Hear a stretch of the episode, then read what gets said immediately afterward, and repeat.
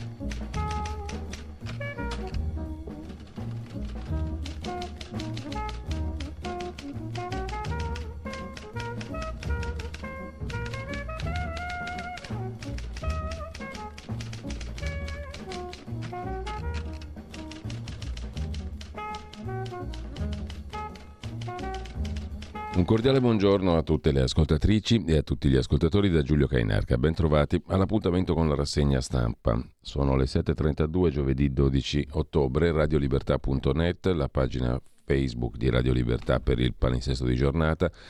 Ascoltarci ormai ci sono tanti modi, lo vedete dalla pagina Facebook di Radio Libertà, lo vedete anche dal nostro sito radiolibertà.net 252 del digitale terrestre, la app scaricatevela sullo smartphone e tante altre belle modalità per ascoltare questa radio che subito vi offre la prima pagina dell'agenzia ANSA di stamani, prima ovviamente dei quotidiani di oggi. L'apertura è dedicata a Israele, governo di guerra, si va formando, almeno 1200 i morti a Gaza, 1200 e passa in Israele. Blinken, il segretario di Stato, il ministro degli esteri americano, domani vede Abu Mazen, il presidente dell'autorità nazionale palestinese, la ANP. Civili in trappola nella striscia di Gaza, scrive ancora l'agenzia ANSA. A Tel Aviv raggiunto l'accordo tra il premier Netanyahu e uno dei leader dell'opposizione per un governo di unità nazionale di guerra. L'ospedale di Ashkelon colpito dai razzi. Uccisi alcuni membri degli staff dell'ONU e della Croce Rossa. L'Egitto tenta la tregua, Erdogan negozia per gli ostaggi. Il ruolo della Turchia, vedremo un articolo in particolare dedicato da Gatestone Institute al tema Turchia.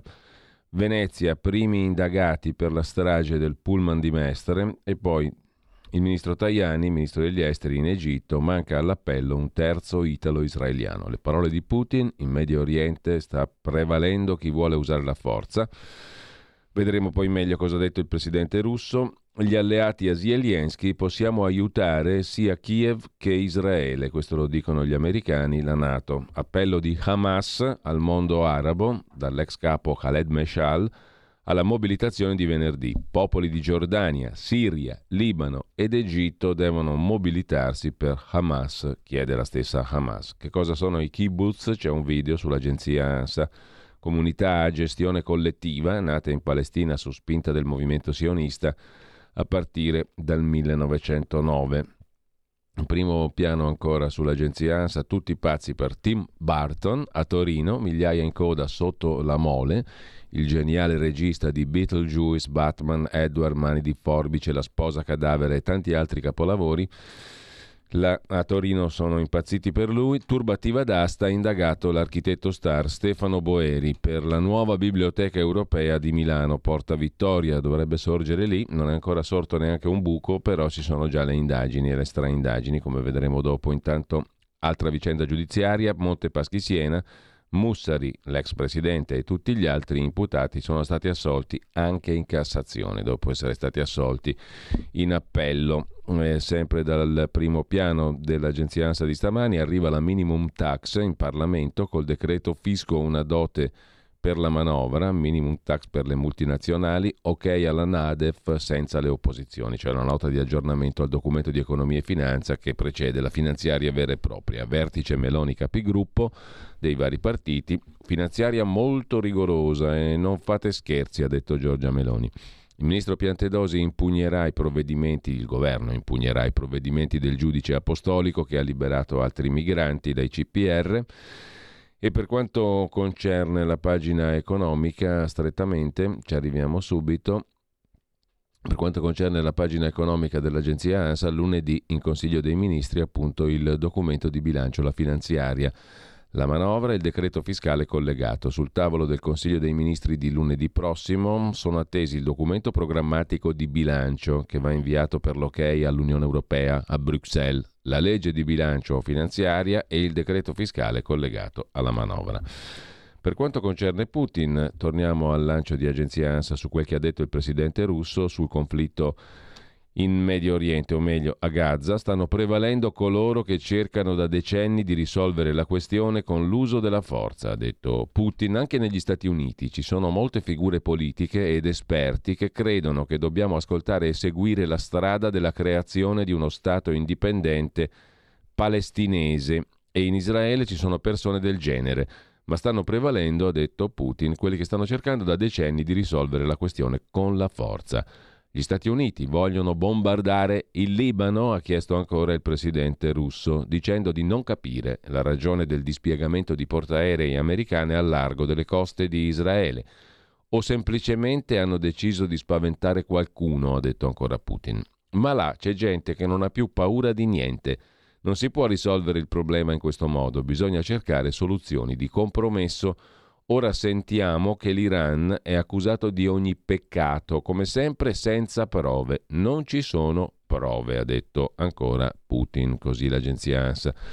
Anche il Giappone ha preso una linea di equidistanza, di equilibrismo, come nota asianews.it. Il premier nipponico ha commentato l'escalation a 24 ore di distanza da Washington e Londra. Il Giappone mostra grande prudenza, equilibrismo economico diplomatico fra Israele e Hamas, pur condannando l'attacco dei miliziani dalla striscia, invita le parti alla moderazione, il Giappone, e non usa la parola terrorismo. Da tempo il Giappone tenta di smarcarsi dagli alleati occidentali agli occhi del mondo arabo, rientrata l'allerta per i concittadini nell'area. Per quanto concerne invece la strage dei bambini ebrei, vi propongo il commento di Magdi Cristiano Allam sull'Islam che legittima l'uccisione di bambini ebrei. Il ritrovamento di neonati e bambini con le teste decapitate ieri nel kibbutz di Kfar Azah, scrive Scrive ieri Magdi Cristiano Allam sul suo sito, questo resterà come la realtà più disumana del terrorismo islamico che sabato ha scatenato la guerra contro Israele. Kfar Azah è un kibbutz nel sud di Israele, situato in territorio israeliano a 5 km a est di Gaza. Nel 2021 aveva una popolazione di 765 abitanti. Innanzitutto chiariamo che i terroristi islamici non sono schegge impazzite che violano e oltraggiano il vero Islam, ma all'opposto sono i musulmani che più di altri ottemperano letteralmente e integralmente a ciò che Allah prescrive nel Corano e a ciò che ha detto e ha fatto Maometto. Tutto ciò che fanno i terroristi islamici corrisponde all'attuazione di fatwe, cioè responsi giuridici islamici emessi da autorità religiose vincolanti per i fedeli. Le fatwe si fondano sulla Sharia, la legge islamica, basata sul Corano, il testo sacro che sostanzia e invera Allah, sulla Sunna, la raccolta dei detti e dei fatti attribuiti a Maometto, e sulla Sira, la biografia di Maometto.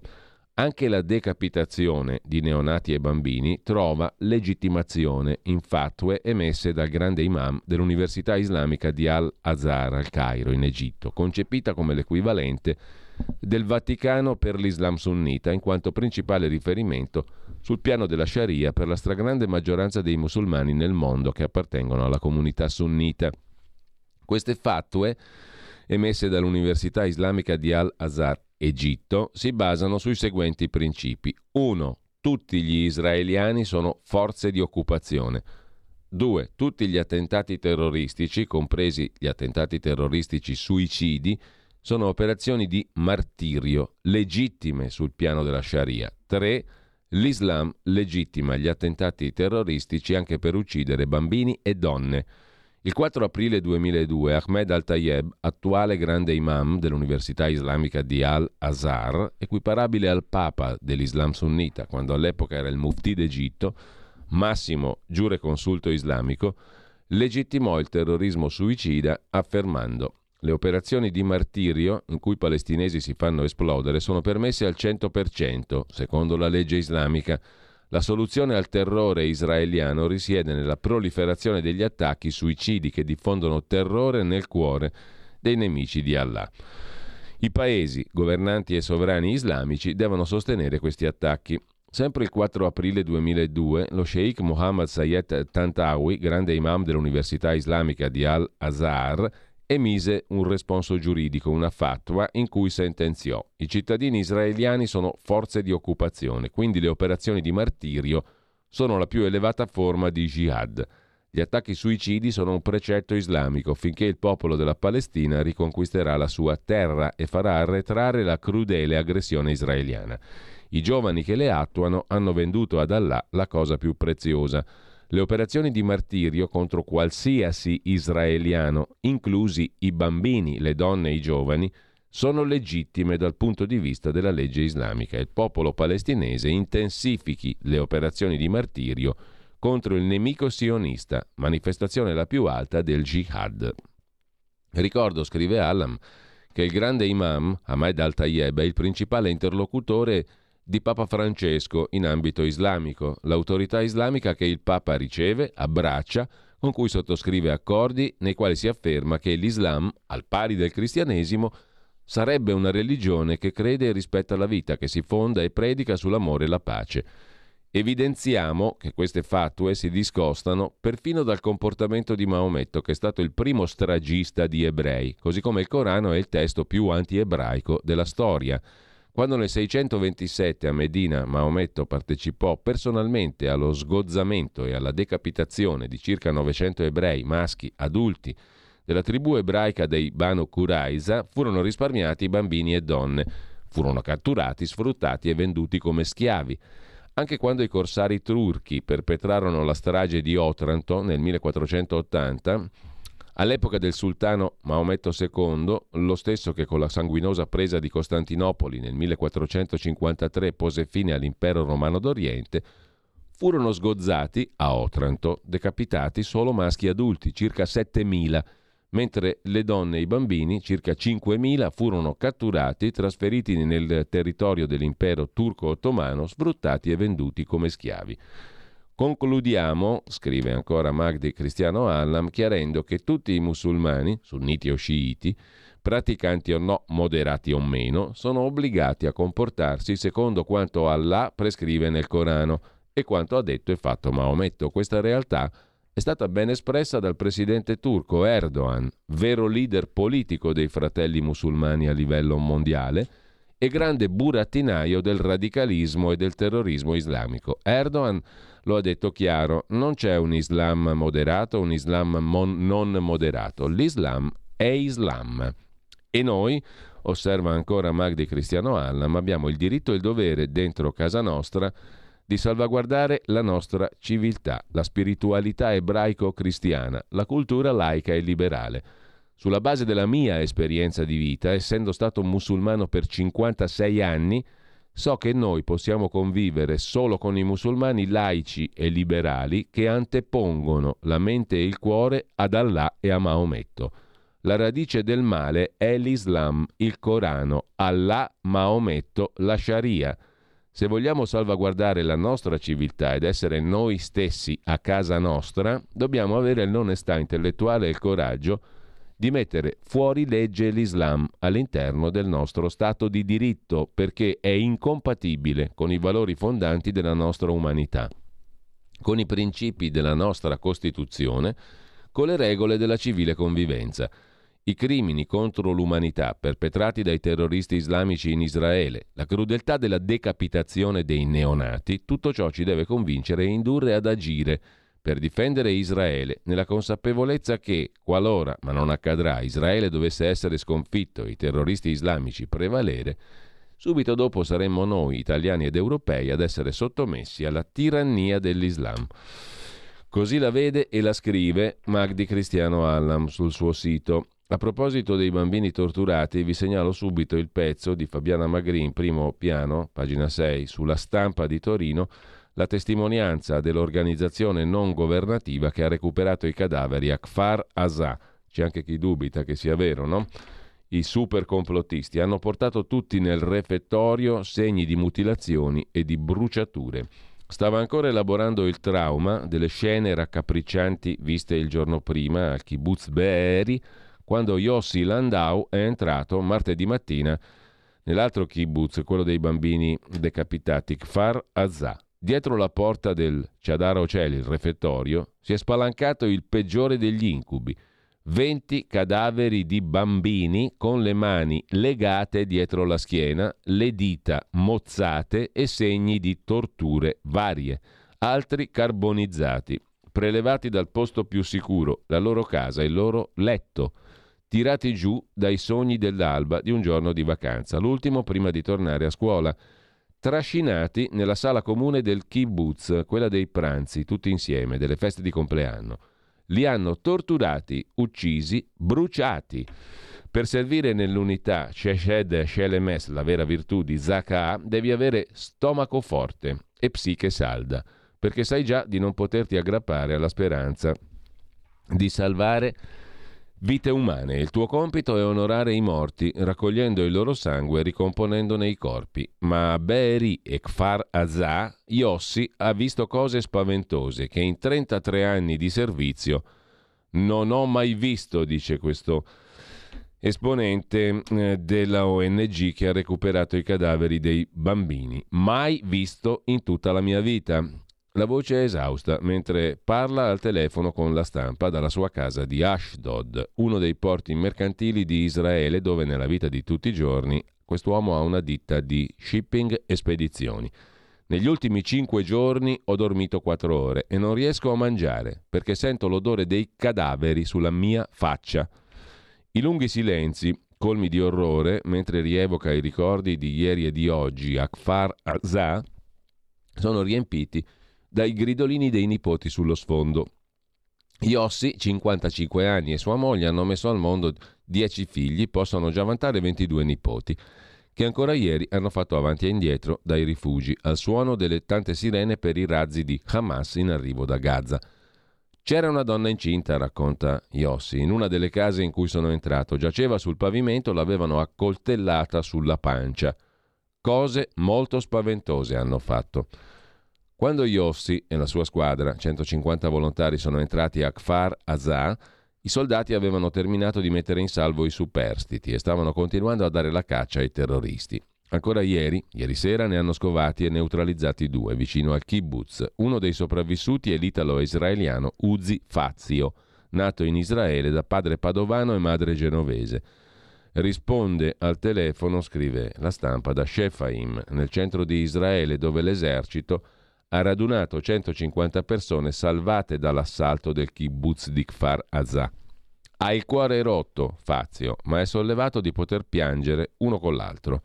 Racconta che i militari hanno evacuato le villette, vincendo il sospetto della gente asserragliata dentro che temeva fosse una trappola dei terroristi. Un salvataggio di quelli che si vedono nei film alle 3 del mattino dopo 20 ore d'assedio una marcia di due chilometri al buio che precede l'alba, con il gruppo dei vicini di casa 20 famiglie fino alla stazione di servizio. Con loro c'erano almeno dieci bambini, anziani che faticavano a camminare, molti cani che abbaiavano continuamente perché mica potevamo lasciarli lì e le valigie con poche cose di prima necessità, a proteggerli una ventina di soldati. Un cerchio di sicurezza. Chiedevano loro di fare il massimo silenzio possibile perché i terroristi erano ancora lì quando siamo usciti.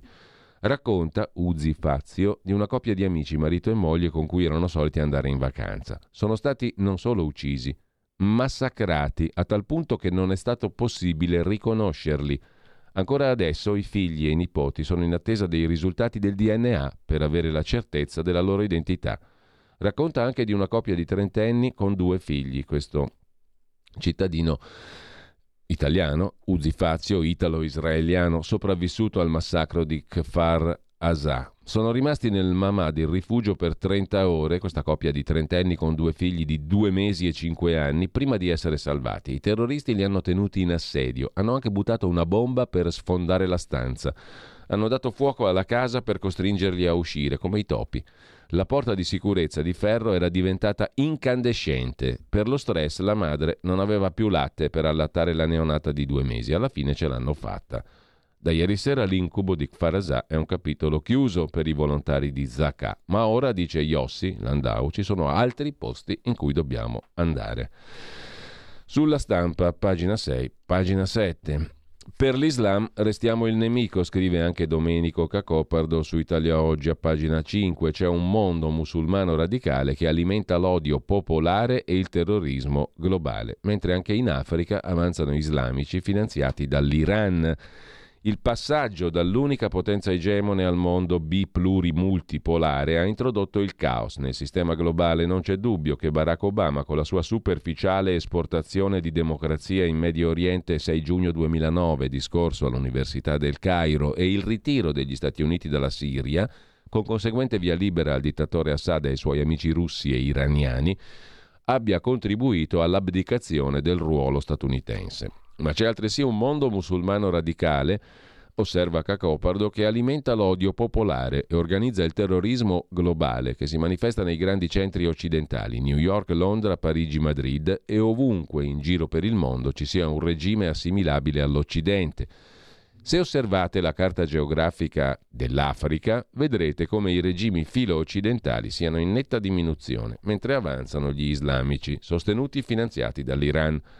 Fuorviante e dannoso, è inutile nascondercelo. L'Islam, conforme alle sure coraniche, cariche di odio nei confronti degli infedeli, cioè cristiani, in primis ebrei, vede in noi occidentali il nemico mortale, permanente. Certo, le ragioni del capitalismo hanno attenuato lo spirito combattivo dei paesi petroliferi che col commercio con le democrazie si sono arricchiti, acquisendo alcuni stili di vita che hanno inciso sulla loro aggressività.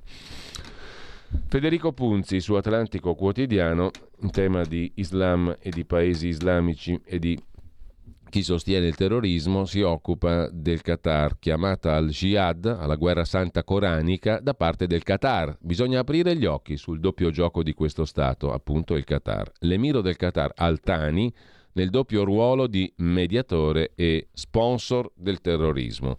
Prima ospita Hamas e finanzia massacri, poi si offre come canale di comunicazione. E sempre su Atlantico, Fabrizio Baldi, guardare l'orrore campionario dell'odio contro Israele sui social. Chi sostiene di essere rifugiato ma inneggia Hamas vuol forse portare con sé in Europa la guerra e l'odio da cui dice di fuggire? Mi trovo a scrivere per la prima volta, scrive Baldi, un articolo in prima persona. Amo parlare delle mie opinioni, difenderle in modo appassionato, non amo parlare dei miei sentimenti, ma stavolta non posso tacere, ho bisogno di condividere il senso di orrore che ho provato, come tutti quelli con un briciolo di umanità per quanto avvenuto in Israele e anche sui social. E ancora su Atlantico Quotidiano vi segnalo il pezzo di Marco Ugo Barsotti che ci racconta di una testimonianza da Tel Aviv. Nella notte tra martedì 10 e mercoledì 11 ottobre, mentre iniziava ad emergere la natura nazista delle azioni dei terroristi di Hamas, abbiamo avuto l'opportunità, scrive Barsotti, di contattare Fiammetta Martegani, un'amica che vive a Tel Aviv e che alcuni lettori avranno visto durante le dirette su alcune reti TV. Quella che segue è la trascrizione della conversazione che si trova anche in podcast, il link lo trovate su Atlantico Quotidiano. In questi giorni, racconta Fiammetta, sto raccontando a chiunque voglia ascoltarci quel che succede nel paese. Penso di fare un servizio utile perché la gente spesso in Italia e altrove non si rende conto fino in fondo di come viviamo la situazione nel quotidiano. I razzi arrivano in tutto il paese. Il primo giorno di guerra ne sono stati inviati più di 5.000 e hanno raggiunto Tel Aviv e Gerusalemme. Non tutti hanno lo shelter in casa, anzi la maggior parte della gente non ha rifugi. Lunedì è stato bombardato un edificio a Tel Aviv, non lontano da casa mia. Fortunatamente abbiamo il sistema antimissile che si chiama Iron Dome, che funziona nel 98% dei casi. Rimane il 2% in cui non funziona. Come l'altro giorno, Ovviamente più la raffica di razzi avanza, più risulta statisticamente ovvio che qualcuno non venga intercettato. Secondo ABC News, Hamas avrebbe sparato finora 5.000 razzi contro Israele. 5.000 per 0,02 uguale 100. Almeno 100 hanno colpito il territorio di Israele. La conversazione prosegue e la trovate la testimonianza diretta di una donna che vive a Tel Aviv la convivenza con i razzi di Hamas e l'assedio di Gaza su Atlantico Quotidiano. Mentre su tempi.it chi siete voi di Hamas? Di che carne siete fatti? Una lettera dal kibbutz di Zaza in Israele. Hanno ucciso donne, bambini, vecchi, uomini e neonati. Siamo feriti. Ci riprenderemo. Non lasceremo soli i nostri ragazzi. La lettera di Angelica Calò Livneh autrice della lettera, educatrice, regista, scrittrice ebrea italo-israeliana, vive nel kibbutz di Zaza in Alta Galilea, dove ha creato una fondazione per la pace. In collaborazione con Tempi ha scritto il libro Un sì, un inizio, una speranza nel lontano 2002. E adesso racconta quel che vede. Sono nella camera blindata, scrive Angelica Calò Livneh Dall'Alta Galilea, da Sasa, a ogni cannonata sobbalzo, mi sento un tremito. Sembrava tanto bello, da tempo non usavamo i, di- i, rifugi, le divise dei riservisti. Negli ultimi mesi ci eravamo dedicati alla lotta per mantenere la nostra democrazia, l'unica del Medio Oriente di cui andiamo tanto orgogliosi. Ci siamo dondolati sul piacere delle piccole cose. Una vacanza con la famiglia, lo sviluppo di una novità tecnologica, lo studio di medicine per l'Alzheimer nel frattempo i nostri vicini si allenavano con lo Stato islamico, si preparavano a mozzare teste, a saccheggiare, a profanare, a violentare, secondo i beceri canoni dell'Iran. Ci hanno colto di sorpresa come 50 anni fa nel giorno di Kippur, il più sacro del calendario. Allora tre potenti eserciti attaccarono il nostro, piccolo valoroso, pronto a tutto. Stavolta ci hanno sorpreso nel santo giorno della Pentecoste, ma non hanno attaccato un esercito. Sono entrati nelle case alle 6.30 del mattino, mitragliando senza pietà donne, bambini, vecchi, uomini neonati che dormivano ignari. Ma chi siete voi di Hamas? Di che carne siete fatti? Di che sangue? Che linfa scorre nei vostri corpi? Come hanno fatto ad avvelenarvi così? A riempirvi di odio a tal punto da essere in grado di compiere le nefandezze che avete anche fotografato, filmato, pubblicato in tutte le vostre reti con tanto orgoglio. Non riusciamo a spiegarci cosa sia successo, come sia successo, come sia possibile che esseri umani, nella nostra generazione, possano perpetrare tali atrocità. Dopo la Shoah il mondo ha imparato a dire mai più. Tutto il mondo, meno i terroristi di Hamas del Jihad islamica, degli Hezbollah, di tutti coloro che vorrebbero spazzar via l'ultimo baluardo che impedisce loro di dilagare in Europa per diffondere violenza, razzismo e infamia. Siamo feriti ma ci riprendiamo velocemente. Nelle case si preparano cibi caldi per i soldati al fronte, si raccolgono coperte, calze, giacche e torce per la notte. Non lasceremo da soli i nostri ragazzi. Li abbiamo cresciuti con amore, con valori più alti quelli dell'uomo, e anche se siamo stati tutti di nuovo trascinati nella guerra, continueremo a sussurrare in cuore e gridare al mondo Shalom, pace, scrive Angelica Calò Livnè su tempi.it, mentre su wired.it chi è Mohammed Deif, il misterioso capo delle brigate militari di Hamas. Di lui si sa pochissimo, quasi nessuno conosce il suo volto, non è detto che il nome sia quello vero, sarebbe il regista dell'attacco a Israele. Da Gatestone Institute invece l'articolo di Burak Vekdil sulla Turchia, il jihad contro Israele. Dove si colloca la Turchia? Quando il 7 ottobre Hamas ha lanciato il barbaro attacco contro Israele, il presidente Erdogan, anziché scagliare le sue solite invettive incendiarie contro Israele, ha invitato alla moderazione entrambe le parti. Tuttavia, l'ascesa dell'Islam politico in Turchia negli ultimi decenni e l'antisionismo di Erdogan, il quale una volta definì il sionismo crimine contro l'umanità, sembrano aver lasciato un segno indelebile nella psiche turca.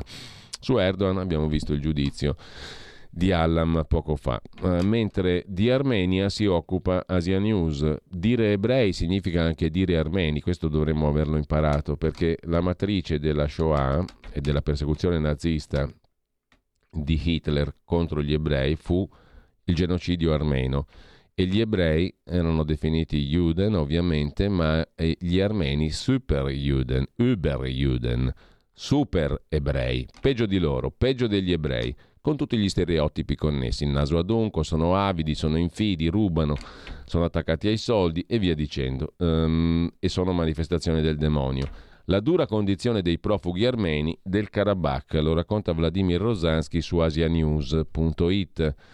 Nonostante le misure stanziate dal governo armeno per decine di migliaia di esuli scappati dall'area presa militarmente da Baku, l'Arzak, molte persone non hanno posto dove dormire, sono costretti a passare la notte a cielo aperto. Nessuno si fida delle promesse degli azeri che già nell'altra provincia contesa, Nakhichevan, hanno cancellato ogni traccia delle radici cristiane. In quanti ti promettono trasparenza, ma alla fine ti ritrovi sempre con la bocca chiusa e non puoi dire quello che pensi. Radio Libertà non ha filtri né censure, ascolta la gente e parla come la gente. Stai ascoltando Radio Libertà. La tua voce libera, senza filtri né censura. La tua radio. Torniamo su Asia News, nonostante tutti gli sforzi del governo armeno di Yerevan, la popolazione fuggita dal Nagorno-Karabakh o Artsakh, ormai ceduto all'Azerbaigian, si trova in una situazione molto difficile. Da pochi giorni, scrive asianews.it, le autorità dell'Armenia hanno cominciato a erogare sussidi nella misura di 100.000 drame armene, circa 235 euro, e al centro di raccolta di Parakar i profughi armeni cercano di capire quando e in che forma riceveranno la somma. Uno di essi, caro Ovzelian, proveniente dalla cittadina di Martuni, interrogato dai giornalisti di Asa Tuitun, racconta che finora non abbiamo visto alcun aiuto, proprio niente. Come confermano altri, il sostegno per il momento viene da parenti lontani e dai pochi conoscenti, persone generose di propria iniziativa. A Parakar cominciano ad arrivare però letti e coperte. Il primo ministro armeno, Pashinyan, ha comunicato sulla sua pagina Facebook che le 100.000 drame promesse sono state trasferite a 50.000 fratelli e sorelle evacuati a forza dal Nagorno-Karabakh. Ha anche sottolineato che agli invalidi di prima e seconda categoria, anziani sopra i 75 anni, i soldi verranno dati in contanti. La portavoce del governo, Nasieli Bagdasarian, ha spiegato che le procedure per la distribuzione degli aiuti diventeranno più efficaci nei prossimi giorni. Al momento stiamo incrociando i dati. Si attende anche la conferma di un altro provvedimento governativo per cui ai profughi che non hanno residenza di riferimento in Armenia verranno inviate 50.000 drame mensili per pagare l'affitto e i servizi comunali lo Stato armeno ha concesso un alloggio provvisorio a circa metà dei 100.000 emigranti forzati, la maggior parte dei quali suddiviso nelle varie regioni. I corrispondenti hanno incontrato molte persone che non hanno finora un posto dove dormire. L'esito fallimentare del lunghissimo conflitto con l'Azerbaigian era atteso da tempo. La maggior parte degli abitanti dell'Arzak aveva deciso comunque di andarsene, non fidandosi degli azeri. A tutti è nota la politica di cancellazione delle tradizioni e della religione cristiana nelle terre occupate dagli azeri, come già avvenuto nell'altra provincia del Nakhichevan. 83 chiese armene, se ne sono salvate soltanto un paio. A proposito di Armenia, l'incontro sull'Arzak a Milano, il dibattito sulla Laudate Deum, un'altra questione, qualche lettera sull'esortazione apostolica di Papa Francesco, ma soprattutto il direttore di Tempi che avremo con noi stamani, Emanuele Boffi, eh, risponde a un lettore proprio su questo dramma degli armeni dell'Artsakh, ringraziando il mensile Tempi per la partecipazione che sta dedicando a questi fratelli. Ebbene, insieme all'associazione Esserci, Rosetum e Le Vedette, stiamo organizzando, scrive, rispondendo al lettore Emanuele Boffi, per sabato 21 ottobre alle 10.30 a Milano l'incontro Ci hanno tradito tutti tranne Dio. La fine dell'Arzak, l'esodo di un popolo, con Rodolfo Casadei, Renato Farina, Massimiliano Sarini. Ci sarà un video di testimonianze di profughi dall'Arzak e uno della scrittrice Antonia Arslan. Per quanto riguarda il libro Dia un'occhiata alla collana, frammenti di un discorso medio orientale, diretta da Antonia Arslan per l'editore Guerini Associati. Comunque, incontro sabato 21 ottobre 10.30 a Milano sulla questione armena. Ci sarà tutto il riferimento il riferimento preciso sul, sul settimanale Tempi. Mentre tra le notizie di oggi Pena ridotta in appello per Mimmo Lucano, un anno e sei mesi per l'ex sindaco di Riace, in primo grado condannato a 13 anni e due mesi per la gestione dei migranti. La Procura Generale di Reggio Calabria aveva chiesto 10 anni e 5 mesi. È stato condannato a un anno e sei mesi, pena sospesa dalla Corte d'Appello di Reggio Calabria. In primo grado 13 anni e due mesi e la Procura Generale aveva chiesto appunto 10 anni e 5 mesi, ma i giudici hanno deciso diversamente. Un anno e sei mesi, pena sospesa. L'ex sindaco di Riace, Domenico Lucano, condannato solo per il reato di abuso d'ufficio. La sentenza dopo sei ore di Camera di Consiglio. L'accusa aveva chiesto la condanna a 10 anni e 5 mesi di reclusione, scrive in questo caso l'agenzia Agi. Sul giornale si occupa della questione Felice Manti, Colpevole ma non troppo. Col più classico dei verdetti all'italiana, Mimmo Lucano la fa franca e con lui il suo metodo Riace. Aver aiutato più di 6.000 clandestini a regolarizzarsi e a restare in Italia non è reato. Quando li salvavo per il Viminale ero un santo, dice spesso Lucano. Non ci sono stati illeciti nella gestione dei progetti di accoglienza dei migranti finanziati dai fondi pubblici SPRAR a Riace fatta eccezione per un piccolo falso in una delibera del 2017 che all'ex sindaco di Riace costa una condanna a un anno e mezzo, pena sospesa. Amato da Papa Bergoglio, icona della sinistra, Mimmo Lucano era pronto a immolarsi in carcere per far valere le sue ragioni umanitarie, dedito all'accoglienza, all'integrazione degli immigrati, allontanare da sé l'immagine di un uomo spregiudicato che sarà arricchito con la mala gestione dei soldi del Viminale, grazie alla complicità di un sodalizio criminale. Queste erano le accuse per cui era imputato, con altre 17 persone tutte assolte nel processo nato da un'inchiesta della Guardia di Finanza. Lui che nel 2016, secondo Fortune, era tra le persone più influenti del mondo, senza un soldo sul proprio conto corrente. E invece no, niente associazione a delinquere, truffa, peculato, falso, abuso d'ufficio. È la fine di un incubo, dice Mimmo Lucano e anche i suoi avvocati, esultano i suoi legali, Giuliano Pisappia e Raffaele D'Acqua, che da anni difendono Lucano gratis. Esiste un giudice anche in Calabria, dicono gli avvocati, fatta giustizia per un uomo che ha sempre operato in maniera disinteressata nell'unico interesse del bene comune e della difesa dei più deboli. Sei ore di Camera di Consiglio, scrive ancora il giornale. Regge dunque il sistema Riace, che aveva fatto scuola in Europa, ispirando film e canzoni. Festeggia la sinistra, da Luigi De Magistris all'ex governatore calabrese Oliverio, gongolano Gad Lerner e i supporti di Lucano, che hanno festeggiato la sentenza che rischia di incidere nel dibattito sull'immigrazione già turbato dalla sentenza svuota CPR arrivate dalla Sicilia e da Firenze. Non è escluso che Lucano si candidi alle prossime europee. Mastica amaro il centrodestra, scrive il giornale.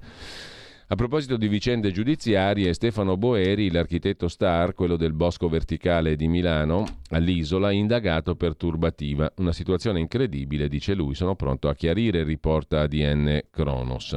L'architetto urbanista Stefano Boeri, architetto star, risulta indagato insieme ad altri, tra cui Raffaele Lunati, capogruppo del progetto vincitore, dalla Procura di Milano per turbativa d'asta Progetto di che? L'indagine riguarda l'appalto della Biblioteca Europea di Porta Vittoria, una roba che ormai si trascina da 30 anni e fa ridere perfino i polli di Milano, entro il 2026 agganciata ai fondi del PNRR. Speriamo che sia la volta buona, opera annunciata con soddisfazione dal sindaco Sala. Sono in corso ancora le perquisizioni della Guardia di Finanza. Sono tranquillo, confermo la mia piena disponibilità a collaborare, ha detto l'architetto Boeri. Il concorso internazionale, a cui hanno partecipato 44 studi di tutto il mondo, si chiuse con la proclamazione vincitori l'11 luglio del 22. Lunati, titolare di One Site Studio, ha battuto il progetto che ha come capofila un altro archistar, Michele De Lucchi. I nomi degli autori vengono svelati dopo la vittoria perché la commissione, Stefano Boeri è designato commissario, ha sul tavolo progetti anonimi. Con la vittoria i malumori degli sconfitti che sollevano dubbi sull'assegnazione e su una presunta rete di conflitti di interessi e relazioni Due dei professionisti della cordata dei vincitori, Angelo Lunati e Giancarlo Floridi, sono in forza al Dipartimento Architettura e Studi Urbani del Politecnico insieme a Boeri e un altro commissario, Cino Zucchi. Con i vincenti per la parte di ingegneria c'è lo studio SCE che ha lavorato con Boeri e sempre della cordata vincitrice fa parte lo studio Baucu di Piero Paolo Tamburelli, redattore della rivista Domus quando il direttore era sempre l'archistar Boeri. Il problema non riguarda solo lui, anche l'altro grande nome della commissione aggiudicatrice, Cino Zucchi, ha rapporti professionali stretti con i vincitori. Su questo tema si sofferma anche il Fatto Quotidiano con Gianni Barbacetto e Davide Milosa, indagato il più noto degli architetti milanesi, Stefano Boeri, per la gara di progettazione della Biblioteca Europea di Informazione e Cultura, la BEIC di Porta Vittoria, finanziata con ben 101 milioni di euro del PNRR, dovrà sorgere a Porta Vittoria. Gara indetta dal Comune, vinta nel luglio del 2022 dal raggruppamento di progettisti di One Site Studio. Eh, Boeri era il presidente della giuria. La Procura di Milano e quella europea lo indagano per turbativa d'asta e false attestazioni su conflitto di interessi. Indagati anche l'architetto Cino Zucchi, faceva parte della giuria, e tre professionisti degli studi che hanno vinto la gara, Raffaele Lunati, Giancarlo Floridi, Manuela Fantini. Sequestri di PC e cellulari su mandato della Procura, perquisito anche l'ufficio in comune della dirigente di settore Simona Collarini responsabile unico del procedimento della nuova biblioteca di Porta Vittoria. Bisogna capire se fosse suo compito vigilare sul conflitto di interessi Conflitto di interessi tra giurati e vincitori segnalato già dal Fatto Quotidiano nell'agosto 22 e firmato dall'architetto Emilio Battisti che aveva denunciato la vicenda all'ordine e poi è stato ascoltato in procura. In sostanza, i vincitori sono legati agli aggiudicatori, ai commissari Boeri e Zucchi, hanno collaborato con loro in alcuni progetti. Lunati e Floridi sono ricercatori del Dipartimento di Architettura del Politecnico, in cui Boeri e Zucchi sono professori. Lo studio Boeri è collegato alla società di Manuela Fantini da rapporti d'affari per 118 mila euro. Boeri e Zucchi dovevano dichiarare i loro legami con i professionisti che dovevano giudicare. Conseguenza, il comune avrebbe dovuto sostituire Boeri e Zucchi nella giuria o escludere gli altri candidati che poi hanno vinto. Non è successo e dunque, secondo la procura, la gara è stata turbata così. Scrive il Fatto Quotidiano, ma anche Luca Fazzo sul giornale si occupa della biblioteca fantasma di Porta Vittoria e dell'indagine su Boeri. Ci sono voluti un anno e tre mesi dopo i primi articoli del giornale, nel luglio del 2002, che sollevavano il velo sulla gara per la biblioteca di Porta Vittoria assegnata da una commissione presieduta proprio dall'archistar Boeri. Ad arrabbiarsi per i nostri articoli, ricorda il giornale, più di Boeri fu il comune di Beppe Sala, che vedeva messo in discussione uno dei fiori all'occhiello della giunta Sala e messo sotto tiro l'architetto star di riferimento del centro-sinistra milanese. Telefonate di fuoco dall'ufficio stampa di Sala, racconta Fazzo, e una replica maldestra. Il comune intende chiarire che lo svolgimento del concorso per la biblioteca di Porta Vittoria è avvenuto nel pieno rispetto delle norme. Niente affatto, dice oggi la procura. Staremo a vedere. E poi sul giorno la maledizione di Porta Vittoria, dal crack Coppola, ci sono ancora lì i palazzi tutti belli disabitati e orrendi a vederli così, comunque ai fondi spariti. Questa casa dei libri, la biblioteca di Porta Vittoria, attende da 30 anni, nel 96, il lancio dell'operazione con Höpli e Padova Schioppa. Prima gara internazionale vinta da Peter Wilson nel 2000 e due. Ma lasciamo questo argomento e andiamo a un'altra storia giudiziaria, Monte Paschi Siena, quanti bei quattrini ci abbiamo messo tutti noi contribuenti, nessuno colpevole, si è affondata da sola quella banca lì, è andata a mignotte per conto suo. Mussari e tutti gli altri assolti in Cassazione. Per la verità lo aveva già detto il giudizio d'appello di secondo grado. La Cassazione non ha fatto che dichiarare inammissibile il ricorso della Procura Generale di Milano contro la soluzione di tutti e 15 gli imputati. Un disastro senza colpevoli, scrive sul Fatto Quotidiano, pagina 8, Nicola Borzi. Dieci anni dopo, tutti assolti. 40 miliardi di eurucci andati in fumo.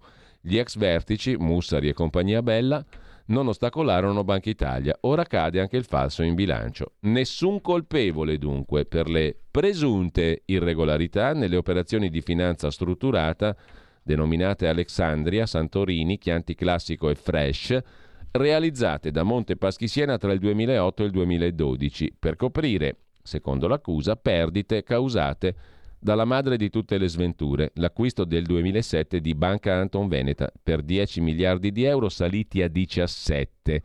Perdite causate da un'acquisizione che alla fine è costata oltre 40 miliardi di valore bruciato da Monte Paschi Siena negli ultimi 15 anni con sette aumenti di capitale dal 2008 a oggi che hanno incenerito anche 5,4 miliardi del salvataggio concesso dal governo Gentiloni nel 2017. La Cassazione ieri ha messo la parola fine a soluzione d'appello per l'ex presidente di Montepaschi Mussari, l'ex direttore generale Vigni e gli altri 13 imputati, tra i quali due dirigenti di Banca Nomura, sei di Deutsche Bank che erano partner nelle transazioni con Montepaschi. Frana così, una volta per tutte, il castello giudiziario costruito dal 2013 dalla Procura di Milano, che nel 2016 aveva ottenuto il patteggiamento di Montepaschi con sanzione di 600.000 euro e confisca di 10 milioni. Il 9 novembre del 19 in primo grado i giudici avevano condannato a 7 anni e 6 mesi Mussari e via via tutti gli altri. Sentenza ribaltata in appello il 6 maggio 22 con le assoluzioni confermate ieri in Cassazione. Si sapeva alla fine che sarebbe finita così fin dall'inizio dell'udienza quando con un colpo di scena Consob, che dovrebbe tutelare mercato e investitori, ha revocato la sua costituzione di parte civile, annunciando di aver raggiunto una transazione con Montepaschi e Nomura. Quindi non eh, tra le parti civili i beffati 1300 piccoli investitori azzerati. Il popolo mazziato e bue. Mentre un'altra vicenda giudiziaria interessante, rimarrà comunque nella memoria qualche dettaglio gustoso, è finita qui. Eh, sole 24 ore, l'ex direttore Roberto Napoletano è stato assolto anche lui in appello Annullata la condanna a due anni e sei mesi, scrive ADN Cronos, che era stata inflitta al corpulento direttore del Sole 24 Ore in primo grado nell'ambito dell'inchiesta sulle presunte irregolarità nei conti del gruppo e per aver gonfiato le copie a fini pubblicitari. Comunque i giudici della, sezione, della seconda sezione Corte d'Appello di Milano hanno assolto per non aver commesso il fatto l'ex direttore del Sole 24 Ore Roberto Napoletano. Era imputato per aggiotaggio e false comunicazioni sociali nell'ambito dell'inchiesta per le presunte irregolarità nei conti del gruppo e per le copie gonfiate. Annullata dunque la condanna a due anni e sei mesi inflitta in primo grado, respinta la tesi dell'accusa rappresentata dal sostituto procuratore Celestina Gravina, la quale aveva sostenuto l'interesse dell'imputato ad aumentare le copie digitali con ripercussioni sul bilancio del gruppo e sull'immagine del Sole 24 ore.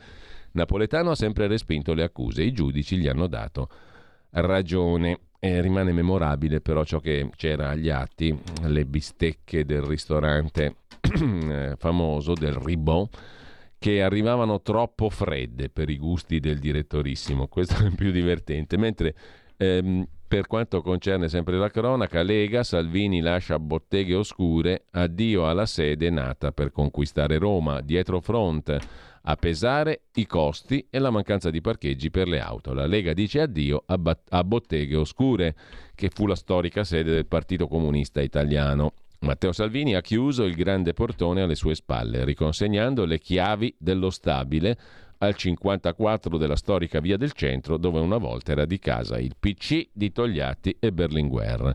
Costa troppo.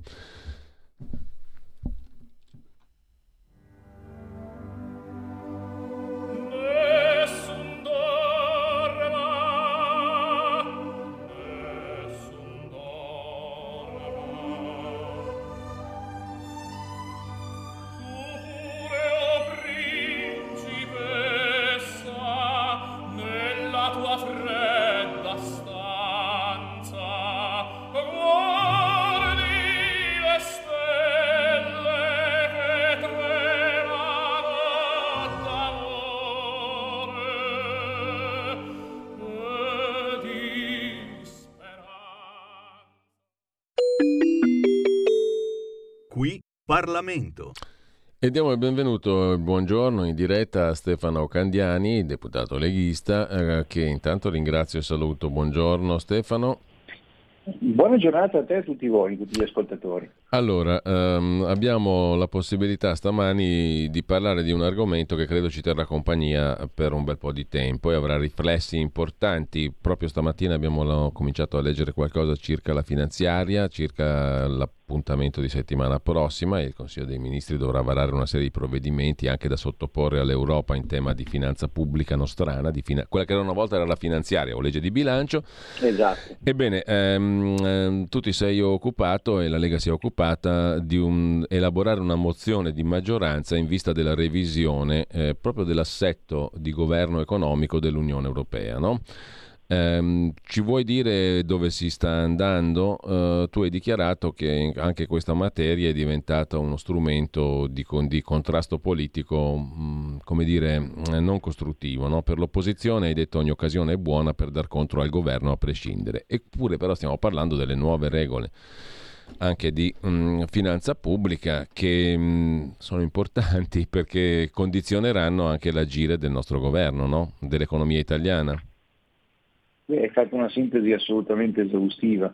Eh, innanzitutto non dimentichiamocelo mai che purtroppo nonostante la situazione eh, che viviamo esterna, quindi prima è stata il Covid, poi è stata la guerra in mm. Ucraina, adesso tutto quello che sta accadendo con la guerra in, uh, in Israele, eccoci, ovviamente impegnano la nostra attenzione, impegnano anche il dibattito sui mezzi di informazione, eccetera, ma dietro a tutto c'è sempre un quadro economico eh, che non può essere perso di vista, perché ovviamente eh, i conti poi alla fine si fanno sempre.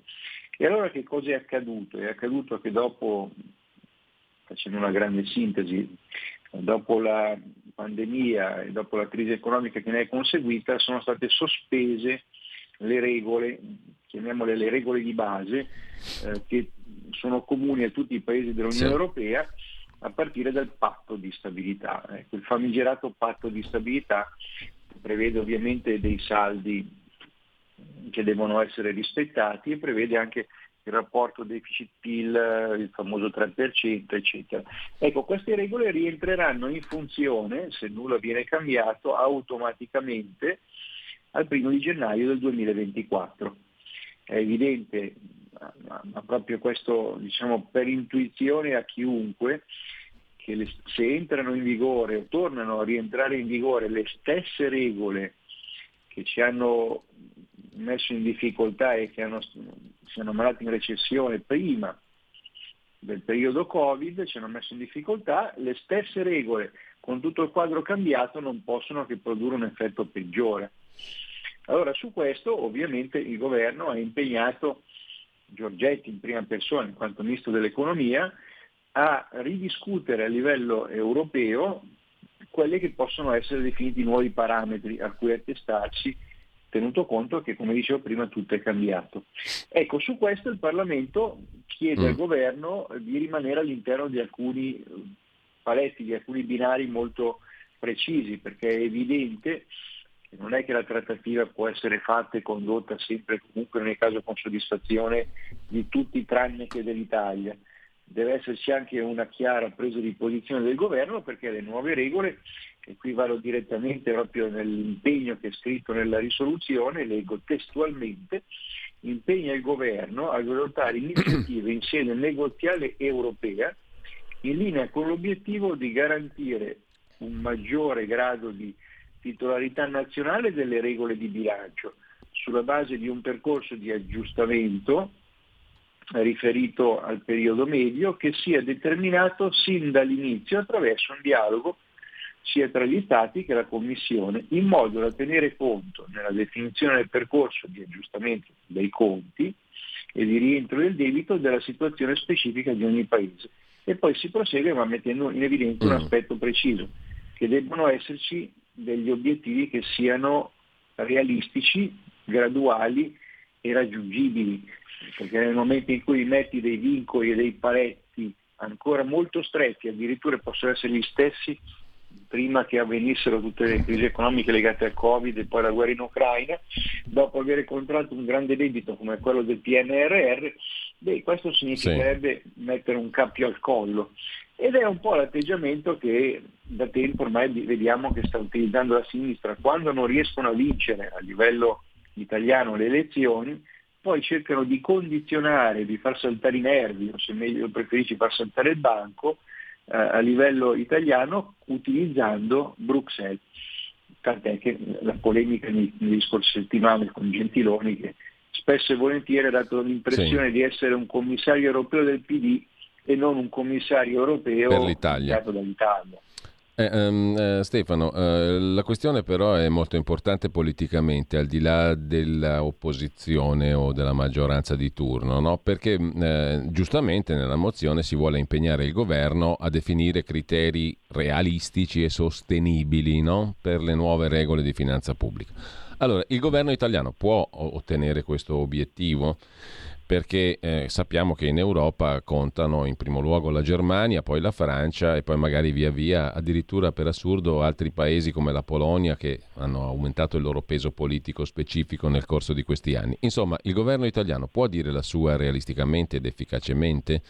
E l'orientamento dei paesi che contano è tale da legittimare le speranze del governo italiano di trovare regole sostenibili, come recita la mozione di cui parliamo? Cioè, la Beh, Realpolitik allora, ci, maniera... ci, ci porta su una strada pratica o sono tutte petizioni di principio? No, no, no, beh, è chiaro che mm, se ci sono delle dichiarazioni di principio poi devono esserci degli atti conseguenti, mm. questo è il dubbio.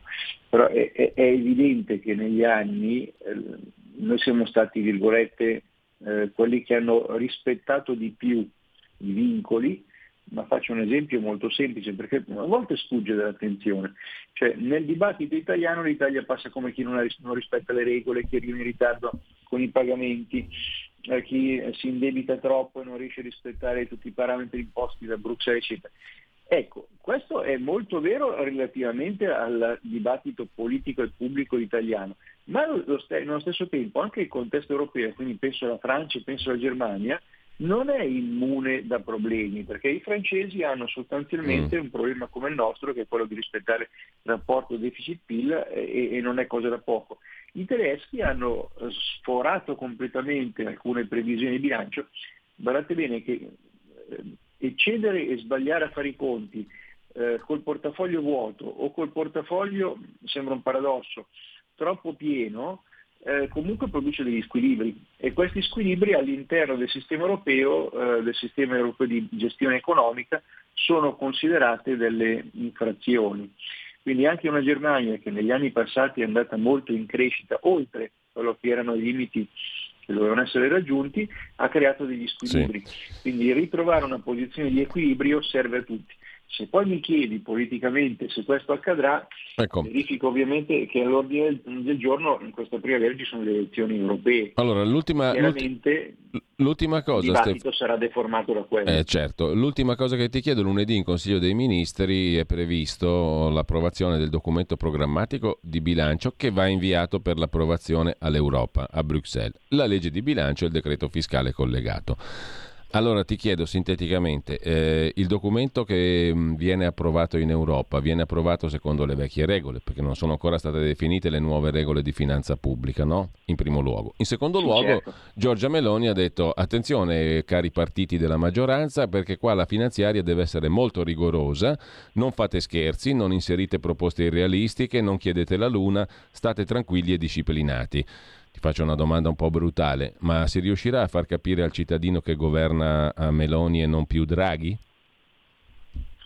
Ecco, questo è un, è un aspetto politico non da poco, perché attenzione, il rigore nella, nella gestione dei conti è doveroso nel momento in cui ci sono debiti che devono essere pagati e qui ricordo attenzione agli entusiasmi sul PNRR e compagnia, perché quando Mm. i soldi vengono spesi e ti sono stati messi in tasca da qualcuno, quel qualcuno poi quei soldi li rivuole indietro e o si cresce e si crea sviluppo e quindi il debito si ripaga, ma se si consumano i soldi ricevuti in tasca diciamo così, senza troppa fatica e non si produce crescita, sviluppo, occupazione e quindi reddito, quel debito poi diventa veramente un capestro e queste sono scelte fatte prima dal governo Conte, diciamolo pure, che hanno preso e fatto alla svelta a scrivere delle regole che poi nell'attuazione sappiamo che sono molto più complicate, quindi far atterrare, come si dice, il PNRR nella realtà è molto più complicato che teorizzarlo.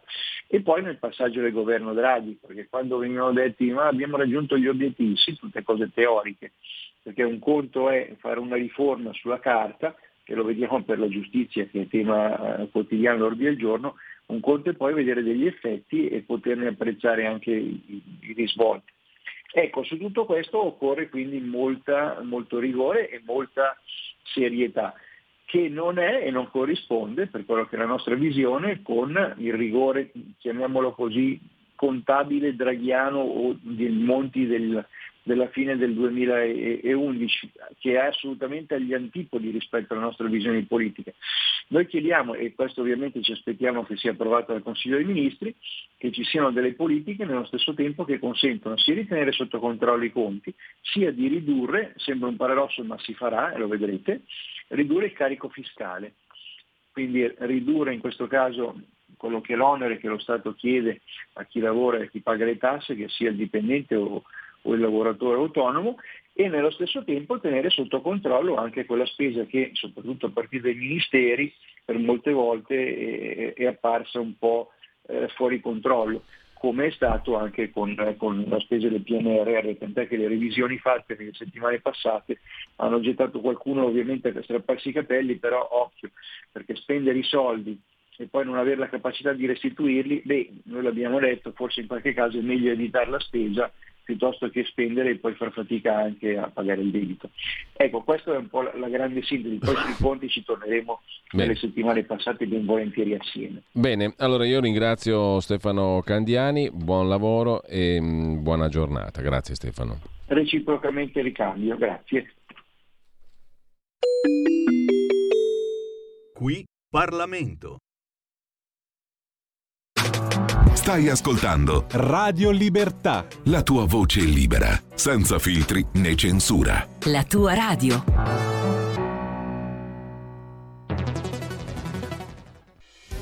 Quotidiano di Sicilia, il quotidiano d'Italia, l'informazione che ribalta i luoghi comuni, una vera visione dei fatti, l'Italia vista da sud.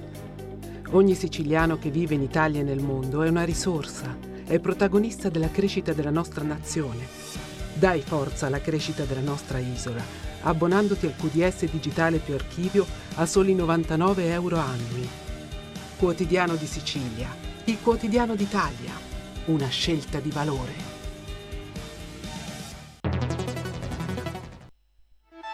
Stai ascoltando Radio Libertà, la tua voce libera, senza filtri né censure, la tua radio.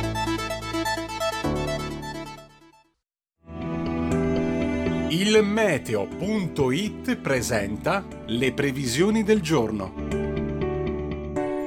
Prosegue senza soluzione di continuità l'egemonia anticiclonica sull'Italia con il clima che resta piuttosto caldo per il periodo. Al mattino tutto sole da nord a sud con le uniche eccezioni rappresentate da nubi basse che potrebbero formarsi sulla Liguria e sull'Alta Toscana, nonché da foschie o banchi di nebbia nelle prime ore sulla Valle Padana. Nel pomeriggio sempre bel tempo soleggiato ovunque con cieli spesso sereni. Per ora è tutto da ilmeteo.it dove il fa la differenza anche nella nostra app. Un saluto da Andrea Garbinato. Avete ascoltato le previsioni del giorno.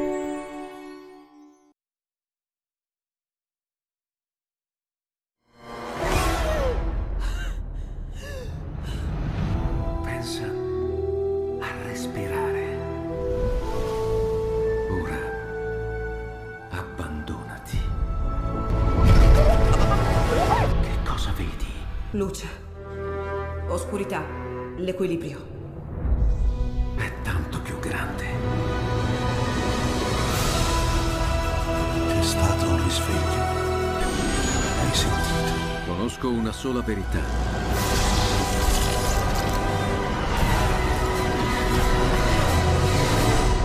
Movie Time ti fa entrare nel vivo del cinema, ti fa sentire come se fossi tu il protagonista del grande schermo.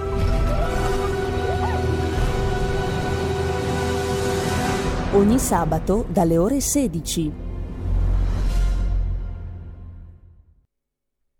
Torniamo alla rassegna stampa, lasciamo le bistecche del ristorante Ribò che arrivavano troppo fredde in via Monterosa, la sede progettata da Renzo Piano del Sole 24 ore nella stanza del direttore. Il che si lamentava e si incazzava al telefono, queste bistecche sono troppo fredde. Il Ribò era un bellissimo posto che funzionava alla grande negli anni Ottanta, probabilmente ancora oggi, in mezzo al verde di San Siro. Comunque, al di là di questo, le bistecche non piacevano al direttore e questa era un, una cosa che rimane nella memoria comunque, anche se lui è innocentissimo e assolto. In ogni caso, andiamo a vedere invece un'altra questione, questa sì un po' più preoccupante, la morte top secret di un autista di Pullman, quello della strage della strage di Mestre. Ne ha parlato Max del Papa, ne parla Marco Tosatti che pubblica, ripubblica sul suo sito marcotosatti.com eh, un post pubblicato da Il Simplicissimus. E mh, la storia è questa. Hanno messo il segreto investigativo sull'autopsia eh, dell'autista della strage di Mestre, nel timore che possa essere dimostrata la parte avuta dal vaccino mRNA nel malore che è stato peraltro fatale a tante persone. Tremano di fronte a questa prospettiva. Sarebbe una bomba che aprirebbe un enorme squarcio in quell'urido tappeto di omertà sulle morti da vaccino che hanno posto come un sudario sulla verità e sull'onestà. Messa così, punto di domanda. Questi punti di domanda, per evitare speculazioni e anche a volte fesserie, sarebbe bene chiarirli con, pragma, pra, con molto pragmatismo, con molto spirito di verità semplicemente. Lega che lascia botteghe oscure a Roma, l'abbiamo già detto. E poi vi segnalo sul sussidiario.net un articolo dedicato alla manovra di finanza pubblica con un'intervista all'economista e già esponente politico di Alleanza Nazionale Mario Baldassarri che mm, si occupa di finanza pubblica da una vita. Si può fare una manovra da 120 miliardi senza deficit per crescere più del 2%. Sarebbe una fantastica trovata. L'Italia potrebbe puntare a una crescita superiore al 2% per il 2024 con una manovra da 120 miliardi e senza creare altro deficit. Insomma, una quadratura del cerchio sembrerebbe essere quella proposta dal professor Baldassarri. Mentre proseguono le audizioni parlamentari sulla manovra, il governo lavora alla messa a punto della legge di bilancio. E mm, che cosa dice il professor eh, Baldassarri? Il governo ha scelto una linea di estrema prudenza sui conti pubblici. Questo può essere condivisibile, ma questa prudenza è calata dentro i moloch intoccabili delle entrate e delle spese totali, in cui si annidano 100 miliardi di ruberie e di sprechi sulla spesa pubblica e altrettanti di mancato gettito per evasione fiscale. Se non si interviene su questi 100 più 100, cioè 200 miliardi, è ovvio che i margini di manovra devono essere risicati. Il risultato? Prudenza. si mantiene una situazione fragile. Citando una canzoncina per bambini, il quadro può essere rappresentato come un elefante che si dondola sul filo di una ragnatela. I mercati stanno esprimendo questo giudizio di fragilità. Rispetto a un anno fa non vedo differenze, non ci dovrebbe essere un declassamento dell'Italia. Tra l'altro va detto che sulle previsioni di crescita incide anche la situazione del commercio internazionale, la frenata della Germania, insomma qualcosa di esterno rispetto all'Italia. Ma il problema è come aumentare la crescita economica? Salire sopra il 2% nel 2024 e il 3% nel 2025. Ebbene, sarebbe possibile raggiungere questo risultato, spiega il professor Baldassarri, con un duplice intervento. Da una parte strutturale riforma fiscale, con abbassamento del carico sulle famiglie e sulle imprese dal valore di 60 miliardi di euro dall'altra parte un programma per altri 60 miliardi di investimenti pubblici in opere infrastrutturali e poi andrebbero varate le riforme di concorrenza mercato, giustizia e pubblica amministrazione. Capirai che poca roba. In questo modo si raggiungerebbe una crescita che ci metterebbe al riparo sia in termini di occupazione sia in termini di stabilità di finanza pubblica. Abbiamo indicato dove poter reperire la copertura per questi interventi, dalla revisione delle deduzioni e detrazioni, in inglese tax expenditures, cioè de- de- deduzioni e detrazioni fiscali, e riduzioni di trasferimenti a fondo perduto. Mi sono permesso di far notare che negli ultimi due anni abbiamo fatto manovre per 210 miliardi senza coperture. Ciumbia quando c'era Draghi? Mi riferisco a 110 miliardi di sussidi dati all'industria energetica, mascherati da sussidi a famiglie e imprese sul caro bollette. E nella prima parte del nostro rapporto è contenuta la quantificazione di quanto ci è costato il mancato intervento dell'antitrust sul prezzo del gas. Risultato finale. L'economia ha subito un costo in termini di minor crescita pari al 2% e passa di PIL reale, con una perdita di 210.000 posti di lavoro. Abbiamo subito un maggior deficit di 4 miliardi nel 21, 105 miliardi nel 22, 60 nel 23. Vi confesso che io mi sono perso. Anche le lodevoli intenzioni del professor Baldassarri mi hanno lasciato, come disse una volta Antonio Di Pietro, inebetito. Sono piuttosto inebetito di fronte a tutti questi numeri e non ci capisco più un tubo. Per cui passiamo a un altro argomento su tempi.it, un bel pezzo sul politicamente, lessicalmente corretto, eccetera, eccetera. Insomma, l'autocensura sovietica che prende corpo anche nel cosiddetto mondo occidentale, per esempio nel Regno Unito, in Gran Bretagna, sullo Spectator, una cittadina estone che ha vissuto 17 anni sotto l'Unione Sovietica, racconta le inquietanti analogie tra il regime comunista e il pensiero woke, politicamente corretto che dir si voglia, che non perdona chi ha idee appunto non politicamente corretto. Vuoi vedere che è un po' come il comunismo? Mentre andiamo a vedere a questo punto, finalmente qualcuno dirà le prime pagine dei quotidiani, finalmente fino a un certo punto. Comunque, ad ogni modo, vediamo subito a venire il quotidiano cattolico che apre eh, con i varchi necessari, cioè le diplomazie al lavoro per la tregua e il corridoio umanitario che consenta ai civili di uscire da Gaza sotto assedio. E poi c'è un altro tema che Avvenire decide di mettere in primo piano, quello delle adozioni. In delle eh, adozioni per prevenire anche il crollo demografico. L'Europa riscopre la natalità. C'è un disegno di legge a firma di Fratelli d'Italia che riforma le adozioni, a distanza di 40 anni dalle norme che regolano la materia. Una delle novità è l'innalzamento della differenza di età massima tra il bambino e chi vuole adottare, da 45 a 50 anni. Gli enti che si occupano di queste procedure dicono bene accelerare i tempi, ma i problemi sono investimenti che sarebbero necessari per invertire la rotta, visto il crollo di adozioni in atto ormai da 15 anni. E intanto dall'Europa arriva un segnale, dalla Commissione è stata fatta una comunicazione in quattro punti per rilanciare le nascite. Si prega di evitare battute su come rilanciare le nascite. Anche il quotidiano Avvenire mette in prima pagina Mimmo Lucano, sentenza ribaltata, crollano quasi tutte le accuse. Da Avvenire passiamo alla prima pagina del Corriere della Sera.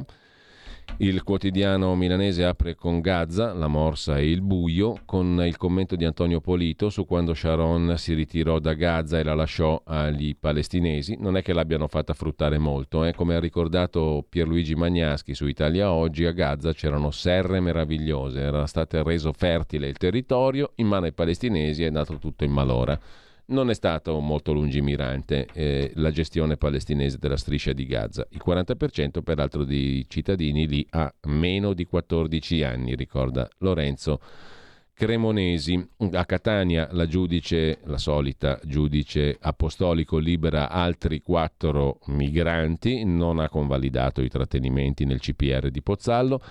E poi cronaca nera, la stilista impiccata a Milano non è stato l'ex fidanzato che è stato assolto in secondo grado dall'accusa di omicidio della sua ex, trovata impiccata. Bus precipitato a Mestre, tre indagati per la strage e però c'è questa cosa della secretazione investigativa dell'autopsia e con questo lasciamo la prima pagina del Corriere della Sera che questo naturalmente non, non lo racconta. Il Fatto Quotidiano di Marco Travaglio mette in apertura l'Algeria che tifa Hamas e fa shopping in Italia. Il governo Meloni apre al regime algerino le porte delle privatizzazioni italiane. È anche amico di Putin, questo qui, pensa che roba. Ma che piano Mattei? L'Algeria si comprerà le partecipazioni statali italiane. La butta là un po' grossa, diciamo così, in prima pagina il quotidiano di Marco Travaglio. Il prossimo affare algerino comprarsi i gioielli italiani. Al governo algerino interessano le nostre partecipazioni statali in vendita e pazienza se sta con Hamas e Putin. Questa qui è una roba talmente grossa che mm, rischia di essere smentita facilmente. Comunque, Fazio ha tagliato Zacchi, il eh, liberato egiziano, italo-egiziano, lì egiziano che studia in Italia, insomma lo conoscete tutti, da che tempo che fa non andrà in onda, non va in onda perché perché si è autocensurato, perché quello lì è la sparata grossa contro Israele a sua volta. Mentre Forza Italia sottolinea che per i condomini c'è ancora il super bonus. Meloni agli alleati invece dice sulla finanziaria niente marchette, non ce n'è per nessuno, trippa per voi, gatti, non ce n'è più.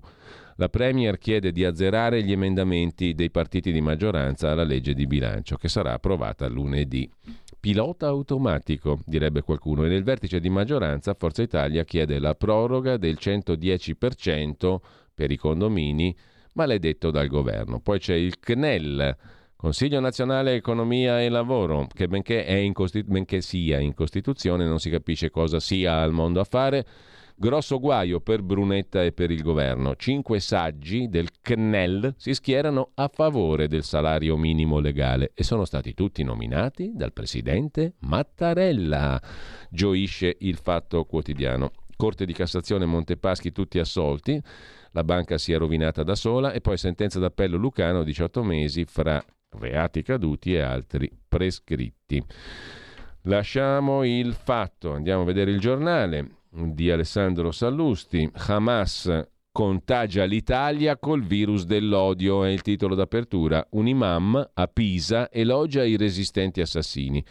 L'architetto amico di Boldrini e compagnia nega gli orrori. Ellis Line zitta, tace, muta. La Francia invece sospende i professori antisemiti. Ah, c'è una notizia importante, l'annuncio dell'amministratore delegato della RAI è finita l'epurazione dalla RAI. Massimo Giletti tornerà a gennaio con uno show e un talk show.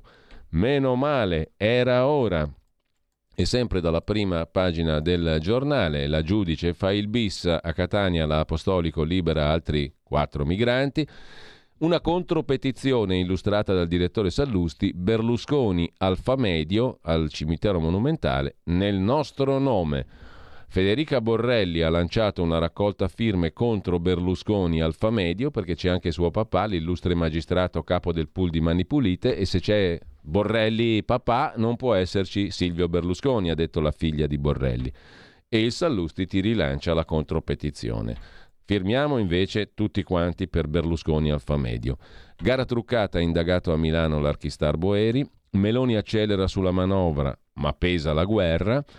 E sempre dalla prima pagina la rubrica di Luigi Mascheroni, giù la maschera, fra le eredità lasciatici dai 5 Stelle, coi banchi a rotelle e il reddito di cittadinanza, ci sono anche i monopattini. Due ruote, 5 Stelle. Dal giornale al giorno, Nazione Resto del Carlino, il quotidiano nazionale, il contrattacco. Israele pronta a lanciare l'assalto a Gaza, scrive il quotidiano nazionale e dal giorno al mattino di Napoli, qui c'è spazio anche per una notizia di carattere locale ma non solo, rifiuti Campania, possibile chiusura dell'infrazione europea. Le autorità italiane confidano nella positiva valutazione da parte della Commissione europea sul piano regionale rifiuti della regione Campania e auspicano la chiusura della procedura di infrazione con estinzione della multa, della sanzione. Lo ha detto il ministro dell'Ambiente Pichetto Fratin. Lasciamo il mattino, vediamo il tempo di Roma, il titolo a tutta pagina è Yolanda libera tutti, il magistrato apostolico che manifesta contro la polizia e contro Salvini rilascia altri quattro tunisini, i primi rifugiati che fece uscire sono già irreperibili, richiesta d'asilo respinta. Piantedosi furioso, annuncia il ricorso del governo e parla di provvedimenti illegittimi mentre la prima centrale nucleare in Italia nel 2032, Salvini la vuole a Milano e anche qui c'è la notizia di Giletti a gennaio tornerà in RAI il martedì sera, l'annuncio del direttore, anzi dell'amministratore della RAI.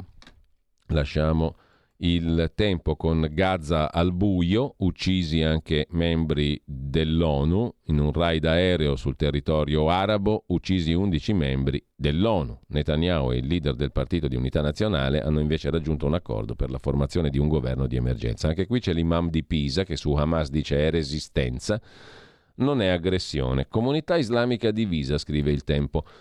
La Repubblica apre la sua prima pagina con i prigionieri di Gaza, famiglie palestinesi che lasciano le loro case nel loro quinto giorno di guerra, è la foto, trattative frenetiche con l'Egitto per i corridoi umanitari, ma l'unica via di fuga è bloccata, i civili a Gaza sono in trappola, la striscia è al buio, spenta la centrale elettrica, il turco Erdogan negozia sugli ostaggi e Putin chiede che Israele non usi la forza. Sospetti della Nato sul ruolo della brigata Wagner, anche qui, anche nella striscia di Gaza, scrive Repubblica in prima pagina. Fondo Monetario Internazionale e Agenzia Fitch esprimono dubbi sulla finanziaria italiana, ma Giorgetti eh, difende l'impostazione del governo.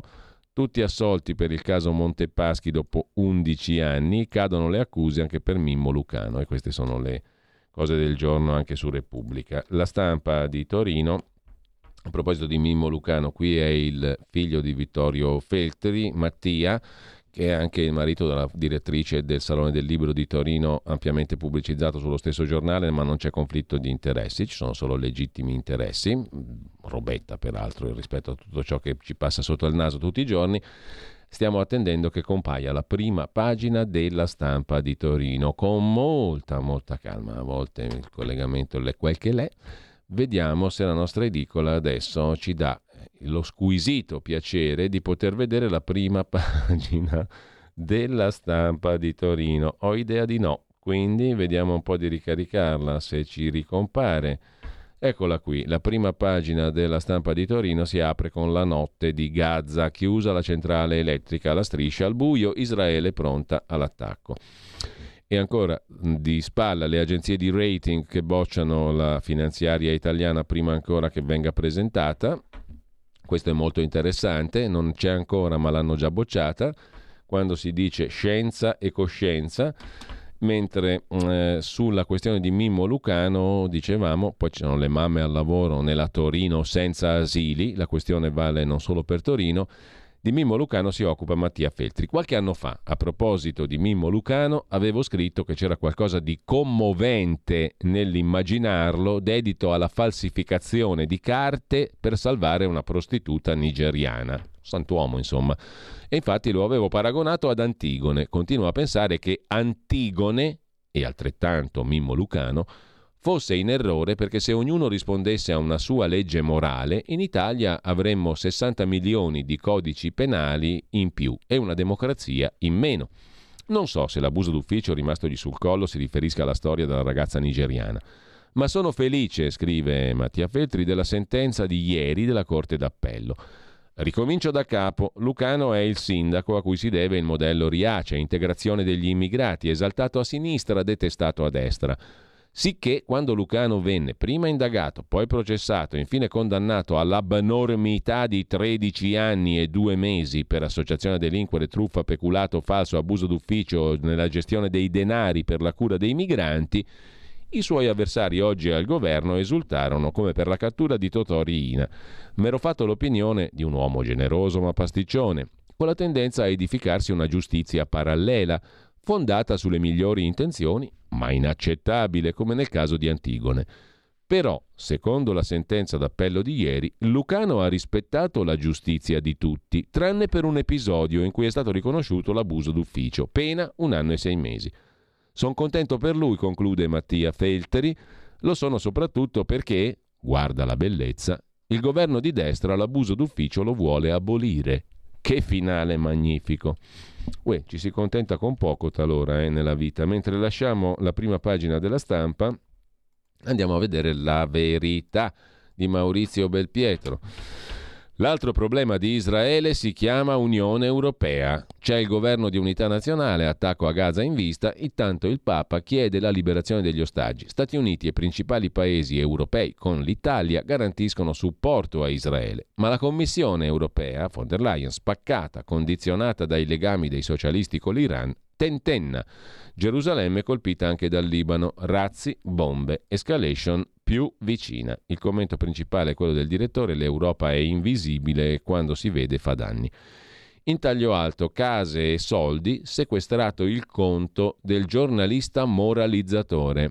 Ferruccio Sansa, giornalista a suo tempo del secolo XIX del Fatto Quotidiano, candidato alla presidenza della regione Liguria, sconfitto, Presso la Procura di Genova c'è un'inchiesta di cui non parla nessuno, scrive Fabio Amendolara, è lo sgub della verità di oggi, ma potrebbe causare un terremoto politico. L'inchiesta sfiora il capo dell'opposizione in Liguria, Ferruccio Sansa, peraltro figlio di Adriano Sansa, ex sindaco progressista di Genova, ex noto magistrato genovese. L'inchiesta riguarda appunto il figlio, Ferruccio, che è stato giornalista, eh, Sansa, da quando ha lasciato il mestiere di giornalista, è diventato una spina nel fianco dell'attuale maggioranza regionale di centrodestra in Liguria. Ha chiesto le dimissioni del vicepresidente leghista Piana, il quale avrebbe partecipato, secondo la procura, a un festino con prostitute e cocaina. L'interessato ha smentito. Nell'occasione Sansa ha evocato il bunga bunga e le altre opposizioni hanno preso le distanze. L'ex sindacalista Pastorino ha dichiarato non parteciperò a linciaggi e via dicendo. In ogni caso, per farla corta, la storia è quella di una anziana circuita per soldi, questa è l'accusa. Sequestrato il conto corrente a Sansa, un rogito dopo la donazione. Indagata e sospesa dall'albo degli avvocati la moglie del giornalista moralizzatore. Sotto inchiesta anche un frate. Riflettori sulle polizze vita regalate dall'anziana, dalla nonnina la professionista, cioè la moglie di Sansa, avrebbe tentato di impedire una perizia psichiatrica autorizzata dal giudice tutelare, bloccando la porta. Un regalo da 130.000 euro al Sansa, due giorni prima dell'acquisto di una casa intestata al figlio, minorenne, dell'ex giornalista del Fatto Quotidiano. Eh, il Sansa ha appena presentato anche un'interrogazione per conoscere il costo della trasferta a Singapore del presidente Toti. Um, la storia viene raccontata in tutto il uh, dettaglio a pagina 13 del uh, quotidiano uh, La Verità. E si parla qui di una clamorosa inchiesta, quella che, in cui è indagata anche la moglie di Sansa, l'avvocato Maria Valeria Valerio insieme con eh, un frate, Achille Boccia, ottantenne originario di Borgo Manero, trapiantato a Bogliasco, a pochi passi dal Buen Retiro dei Sansa a Sant'Ilario, la Beverly Hills dei genovesi dove vive anche Beppe Grillo. Questa inchiesta ruota intorno alla gestione del patrimonio di un'ex perpetua morta all'inizio di quest'anno a 95 anni di età. Mariangela Toncini, pensionata originaria di Milano, anche lei residente a Bogliasco fino alla morte. Ex dipendente del Banco Ambrosiano, incassava un dignitoso assegno pensionistico, poteva contare su denaro e diversi immobili. Aveva intestati a proprio nome un appartamento di 5 vani a Bogliasco, 3 per totali 14 vani a Milano, 2 ad Arona, un negozio e un box sempre a Milano. Insomma, aveva un bel po' di immobili la nonnina. Per i loro rapporti con l'anziana, i due indagati, i Sansa, sono stati denunciati per circonvenzione di incapace e ad agosto i conti, della, conti correnti sono stati sequestrati dalla Procura di Genova. un rapporto bancario che la, la dottoressa Valerio condivide col marito, con Ferruccio Sansa. Sono anche stati sottoposti alla misura cautelare dell'interdizione dalla professione l'avvocato, moglie di Sansa, dall'obbligo di firma il frate. Una notizia di cui nessun giornalista si è accorto, anche se sull'albo degli avvocati, nella scheda della moglie di Sansa, campeggia la scritta rossa, attualmente sospesa dall'esercizio della professione. Le contestazioni contenute nell'ordinanza sono molto gravi e la verità le ricostruisce tutte. Insomma, anziana circuita per soldi. Vedremo come si difenderà Ferruccio Sansa, mentre sempre dalla prima pagina della verità. François de Tonquedec si occupa dell'altro scandalo che scuote la Liguria, le escort di Genova, i segreti delle escort, età, nazionalità, performance. Eh, per quanto concerne gli altri argomenti, Zelensky in crisi chiede alla Nato non dimenticatevi di noi. Foucault, scrive Francesco Borgonovo, è il simbolo perfetto dei legami tra sinistra e musulmani, ripubblicati gli scritti del filosofo francese degli anni che furono su Khomeini. E ancora Netanyahu si prepara a muovere 300.000 soldati, tre italiani mancano all'appello in Israele. La giudice pro migranti fa il bis e manda liberi altri quattro tunisini. A chiudere la prima pagina della verità, pronto l'assalto finale a ciò che resta degli Stati. L'Unione Europea non dorme mai. Proposta di revisione dei trattati comunitari, oggi trilogo sugli immobili green, scrive Sergio Giraldo in prima pagina sulla verità di oggi. E a pagina 15 c'è l'articolo di dettaglio. L'Unione Europea vuole più poteri su salute, verde e scuola. A Bruxelles si discute sulla riforma dei trattati. L'obiettivo è rafforzare il ruolo della Commissione europea anche su energia e politiche industriali. Un altro passo verso l'indebolimento della sovranità popolare. Oggi il trilogo che decide sul futuro delle nostre case, scrive la verità. La tua radio è ascoltabile anche con la televisione in digitale. Sul telecomando della televisione digitale o del tuo ricevitore digitale puoi scegliere se vedere la TV o ascoltare la radio risintonizza i canali radio e troverai anche Radio Libertà, canale 252.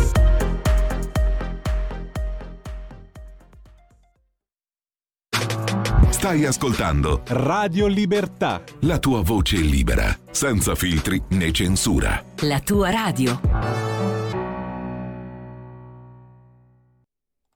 Vediamo anche Libero, la prima pagina di Libero si apre con il titolo principale dedicato ai successi della magistratura. Già spariti i migranti tunisini liberati dalla giudice apostolico che ordina di rilasciare altri quattro africani. Il Ministero dell'Interno impugna, ma quelli usciti dal centro permanenza per il rimpatrio sono irreperibili. Poi c'è la foto del simpatico Fabio Fazio. Peggio di Zacchi c'è solo lui che rinvia l'intervista e tace su Israele. Assedio a Gaza, non c'è più luce, appelli al jihad, allarme anche in Italia. Guerra a Hamas, scrive il direttore Mario Secchi per costruire la pace. Daniele Capezzone, sui cortei universitari, studenti pro-Palestina sono le majorette del terrore e un testimone che racconta così siamo sfuggiti al massacro al rave party. Poi lo vediamo più in dettaglio. Uh, Lucano condannato a un anno e sei mesi, se ne occupa Francesco Specchia, restiamo ancorati alla realtà. Mimmo Lucano, scrive Specchia in prima pagina su eh, Libero, è stato condannato. Condannato, mica assolto. Si è beccato una condanna a un anno e sei mesi per abuso d'ufficio invece di 13 anni e due mesi come chiedeva la Procura. La richiesta dei magistrati di primo grado era un'esagerazione. Certo, come principale imputato del processo sulla gestione dei progetti di accoglienza migranti, per lui sono cadute in appello le imputazioni più gravi, associazione delinquere, truffa, peculato e falso. Però gli altri 17 coimputati sono stati assolti dopo. Lucano no. Lucano è stato condannato. Manca ancora il probabile giudizio della Cassazione che potrà per sempre dichiararlo innocente o chissà. Lucano non è il mostro, non è il sindaco spregiudicato che aveva messo su un'associazione a delinquere per strumentalizzare l'accoglienza. Lucano non è Al Capone, Nessuno di noi lo aveva pensato. Da garantisti siamo contenti, ma è stato pure condannato. Scrive Francesco Specchia, lasciamo libero con l'immigrazione su cui comandano le toghe con sentenze creative, scrive Pietro Senaldi e mm, con questo Uh, passiamo a vedere anche la prima pagina del quotidiano di Sicilia, banche digitali, anziani tagliati fuori, al sud le filiali bancarie sono ormai ridotte al lumicino. Feder Consumatori e Fabio osservano non scendono però i costi per i cittadini e questo è un tema che decide di ordine pratico che decide di mettere in luce il quotidiano di Sicilia. Dal quotidiano di Sicilia passiamo alla prima pagina del Foglio, qui vi segnalo un articolo dedicato allo sputtanamento del vice governatore leghista della Liguria, Piana. Non è indagato, ma è finito alla gogna per un'inchiesta su escort e droga. Mentre Qatar, Algeria, Arabia Saudita e Azerbaijan sono i fornitori della nostra energia, cattivi fornitori. La politica estera dell'Unione Europea è limitata dall'energia. Chiudiamo con l'Andreas Version di Andrea Marcenaro dalla prima pagina del foglio di oggi. Fidarsi sempre fino a un certo punto con questi benedetti arabo-musulmani. Patrick Zacchi, per fare un esempio, lo volevamo indietro tutto, dalla testa ai piedi, ovvio.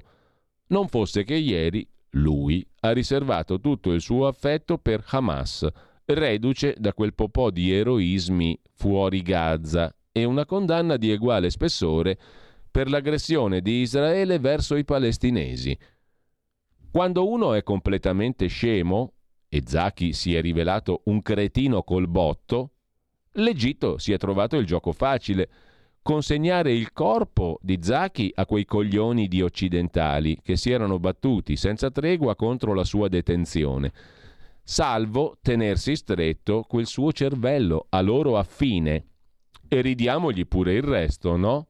conclude Andrea Marcenaro in prima pagina sul foglio di oggi. La prima pagina di Italia Oggi si apre sulla questione del POS, il fisco si autocorregge, dopo l'articolo di Italia Oggi che denunciava l'invio di molte lettere con importi sbagliati agli operatori, l'agenzia ai cittadini e commercianti, l'agenzia delle entrate promette di annullare le lettere con errori. Bene, si corregge il fisco. Hamas sequestra i palestinesi per piegarli ai suoi obiettivi e li usa come scudi umani, titola ancora in prima pagina Italia Oggi e poi il corsivo del direttore Magnaschi, diritto e rovescio. Nonostante che il PD si fosse scatenato in Italia contro il governo Meloni, che per incapacità non riusciva a convincere l'Unione Europea a scucire la terza rata del PNRR, questa rata è stata erogata. Regolarmente la campagna polemica è stata condotta con l'aiuto dei media che hanno suonato la stessa musica predisposta dal PD. La terza rata 18 miliardi e mezzo. In complesso sono stati erogati all'Italia 85 miliardi. Non si giustificano neanche le accuse della Lega al commissario europeo all'economia Gentiloni di boicottare da Bruxelles gli interessi italiani. Contrariamente alla sinistra dei tempi di Berlusconi, che dall'Unione Europea immotivatamente attaccava tutti i giorni il governo italiano, Gentiloni si è comportato correttamente e gli va riconosciuto il merito, assieme al ministro Fitto che ha svolto un lavoro encomiabile, scrive. Italia oggi, ma lasciate le prime pagine, andiamo a pagina 8 del quotidiano nazionale di oggi, il racconto di Irit Lahav a un passo dalla morte. Eravamo barricati nel bunker mentre i macellai di Hamas sgozzavano i nostri vicini di casa. Io e mia figlia, racconta Irit Lahav, ci siamo nascoste sotto il tavolo, ci siamo abbracciate. Ho chiuso la porta con un mattarello e un aspirapolvere. Hanno provato a forzarla tre volte. Pensate di essere chiusi dentro casa vostra con gente che vi vuole sgozzare, staccare la testa dal capo, ammazzare e mutilare orribilmente. Irit Lahav è nata e cresciuta nel kibbutz Nir Oz, se n'è andata in giro per il mondo, alla fine è tornata lì quattro anni fa. Ora dubita che rivedrà mai più quel luogo dopo l'esperienza spaventosa dell'assalto del 7 ottobre, quando è sopravvissuta con sua figlia, assediata da Hamas per 12 ore, 12 ore in quelle condizioni, barricata in una stanza, blindata grazie a un aspirapolvere e a un mattarello, gli è andata bene. Nir Oz è a 4 km dal confine con Gaza, racconta la stessa Irit Lahav. è stato uno dei primi kibbutz a venire preso d'assalto dai terroristi. Alle 6.30 del mattino siamo state svegliate dalla sirena, l'allarme. Ci siamo rifugiate nella stanza blindata come se si trattasse di un normale bombardamento. Ci siamo abituati da anni, ma ben presto i vicini ci hanno avvertito che non si trattava di bombardamento. Abbiamo capito che c'era un assalto di terroristi al kibbutz. Bisognava barricarsi in casa per non finire massacrate. Ci siamo resi conto che la stanza blindata non è attrezzata per proteggerci da un attacco terroristico, non ha serratura, non devono mai essere chiuse a chiave per motivi di sicurezza.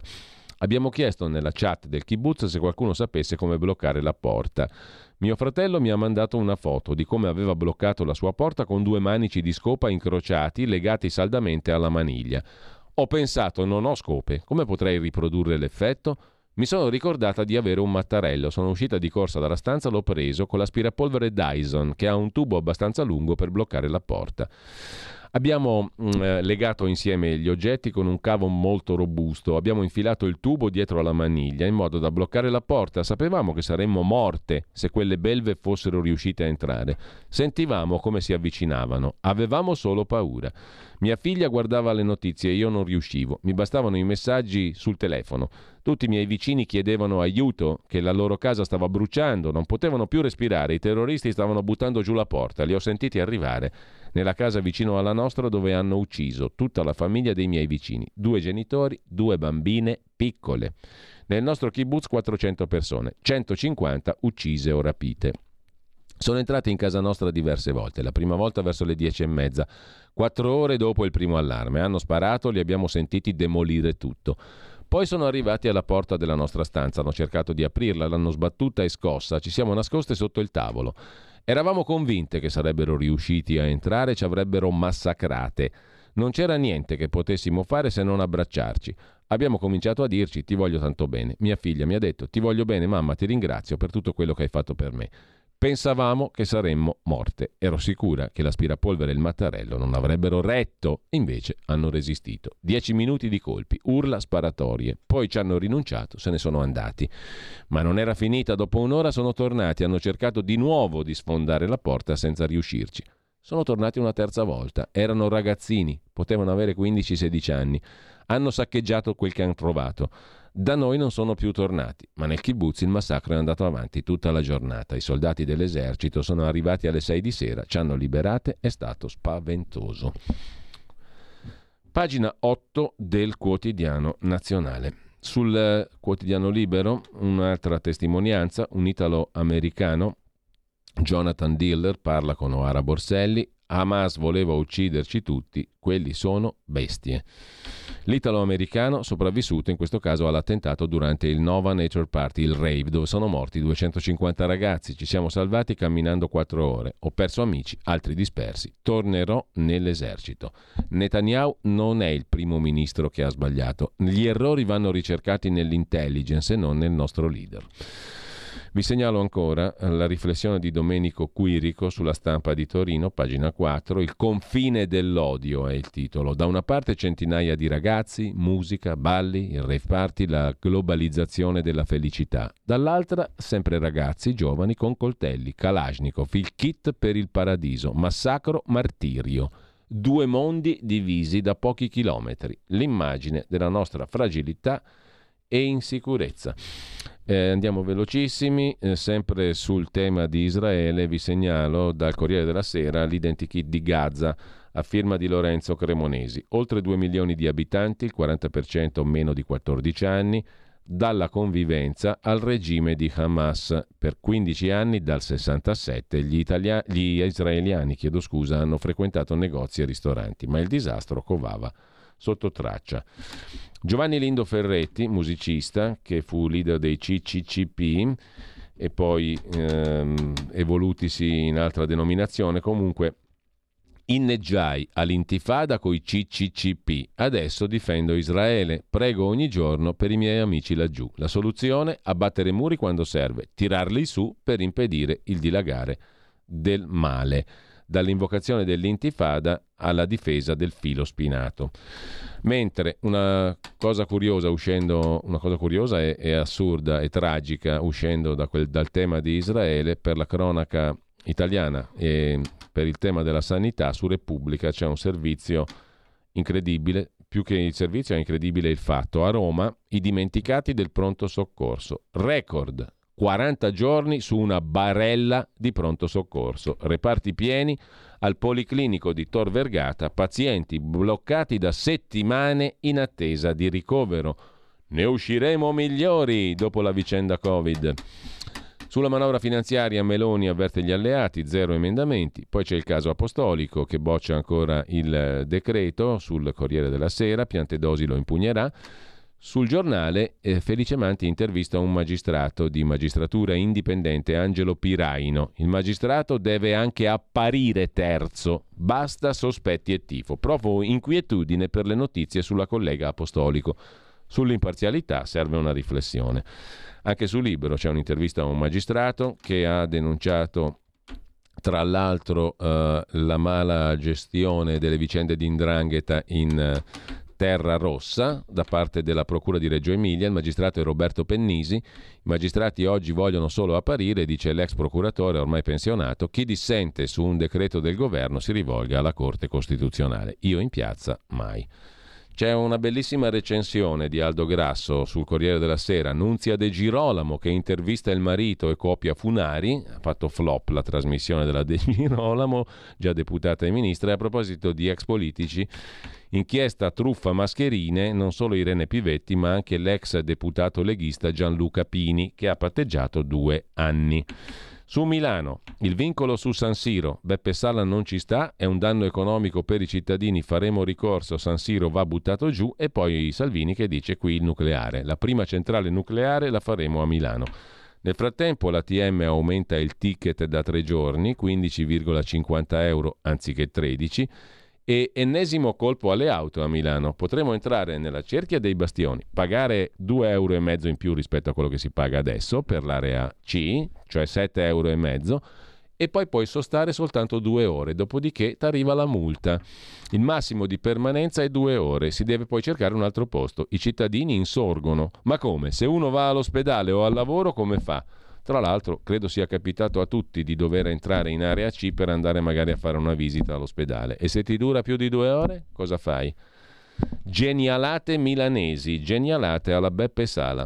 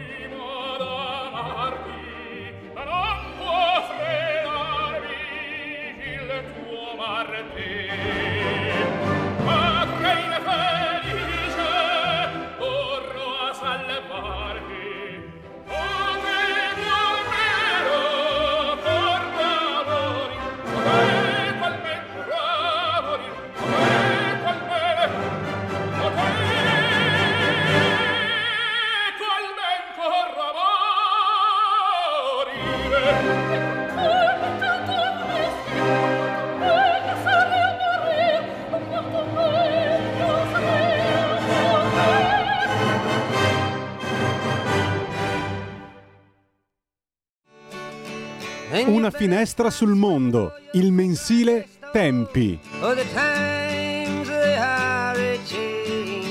Il trovatore Pavarotti, perché nasceva oggi Pavarotti come ottimamente Federico Borsari in regia, curando il calendario musicale, ci fa ricordare attraverso i brani musicali della mattinata. Intanto buongiorno, ben trovato a Emanuele Boffi, l'ho citato prima, direttore del mensile Tempi, tempi.it. Buongiorno Emanuele. Buongiorno, buongiorno a tutti. Citato prima naturalmente in rassegna stampa perché abbiamo citato la tua risposta a un lettore circa il fatto che Sabato 21 ottobre alle 10.30 organizzate un incontro con Esserci Rosetum e le vedette sulla questione degli armeni dell'Arzak o Nagorno-Karabakh e l'esodo di un popolo. Ci hanno tradito tutti tranne Dio, con Rodolfo Casadei, Renato Farina, Massimiliano Salini. Un video di testimonianze di profughi dall'Arzak, oggi ne parla anche asianews.it, abbiamo letto l'articolo e uno della scrittrice Antonia Arslan che abbiamo sentito in questi giorni anche qui a Radio Libertà. Uh, intanto dove si tiene questo incontro? Chi può parteciparvi? Dici qualcosa in più, Emanuele, perché siamo veramente in pochi a parlare di questo dramma. L'incontro è a Milano al Teatro Rosetum, via Pisanello, 10 e mezza L'entrata è libera, chi vuole può partecipare, può entrare, non c'è nessun uh, ostacolo a questo. La cosa che secondo me è interessante, oltre alle analisi proposte dagli invitati, secondo me è questo video che abbiamo mm. preparato noi di tempi, abbiamo intervistato persone appunto che sono scappate dall'ARSAC, il video lo mostreremo durante l'incontro, anzi all'inizio dell'incontro perché secondo me la cosa più importante innanzitutto è capire cosa è successo e appunto lì in questo video abbiamo confezionato eh, queste testimonianze eh, di gente che innanzitutto racconta cosa ha voluto dire eh, vivere per dieci mesi sostanzialmente senza pane e acqua, senza medicinali. Quindi c'è ad esempio, a me ha colpito molto la testimonianza di una donna che racconta di aver avuto un bambino proprio in, quelle, in, proprio in quei mesi e quindi aveva il problema di allattarlo. Lei non aveva latte, aveva bisogno del latte artificiale e non c'era. Quindi ogni giorno doveva fare chilometri e chilometri a piedi per andare a recuperare il latte. Quindi c'è il racconto diciamo, di questa vita eh, isolati dal mondo senza, senza, possibilità di mangiare, veramente era un problema riuscire a mettere insieme le, il pranzo con la cena. E poi il racconto ovviamente dei momenti in cui sono stati attaccati dagli azzeri, quindi con uh, diciamo, violenze eccetera, gente che è dovuta scappare con le quattro cose che aveva in mano eh, salire sui camion e fuggire in Armenia abbandonando tutto. Quindi insomma un video molto forte con testimonianze di persone che hanno vissuto questo dramma e che appunto la frase del titolo ci hanno tradito tutti tranne Dio è la frase di una di queste persone perché veramente guardandosi intorno dicono eh, nessuno si è curato di noi, ci hanno lasciato in balia dell'Azerbaigian, nessuno ci ha difeso, nessuno ha parlato di noi, nessuno si è occupato di noi e, e quindi appunto, siccome è un popolo anche molto anche per tradizione, un popolo cristiano, un popolo cattolico, l'unica cosa che gli è rimasta è la fede in Dio. E adesso l'aiuto dei fratelli dell'Armenia che si stanno dando da fare per per ospitarli e per eh, ricominciare una vita veramente da zero, perché veramente queste sono persone che sono scappate con una valigia dove probabilmente c'è dentro il, il pigiama e lo spazzolino, mm. nient'altro, e quindi devono ricominciare tutto. Ne riparleremo Emanuele perché l'incontro si tiene non questo sabato ma è quello successivo della settimana prossima, il 21 di ottobre, sì. no?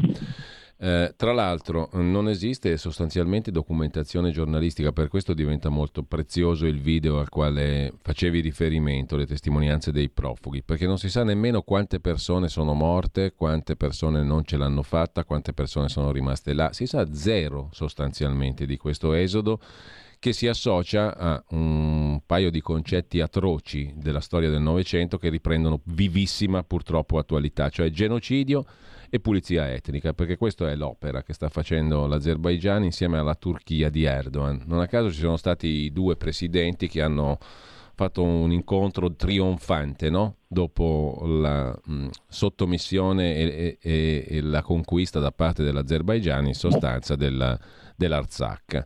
Eh, tra l'altro, um, io non voglio fare paragoni perché sono osceni, fanno schifo, però è giustissima l'attenzione su Gaza di questi giorni, ci mancherebbe altro, ma su questa tragedia qui veramente c'è stato un silenzio atroce, che non è nuovo, non ci stupisce, no, Emanuele, perché abbiamo visto anche in, anche in passato.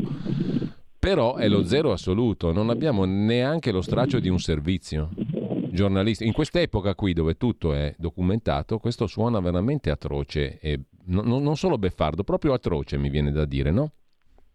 Sì, ne abbiamo parlato tante volte e come dici tu, oggettivamente sull'Arsak, sulla situazione armena in generale, ma potremmo dire che anche un silenzio storico, nel senso che quante persone sanno che nel 1915 il primo genocidio, tra l'altro il nome genocidio, come sicuramente tu hai raccontato tante volte, nasce in quell'occasione, sanno del genocidio degli armeni? Pochissimi, pochissimi.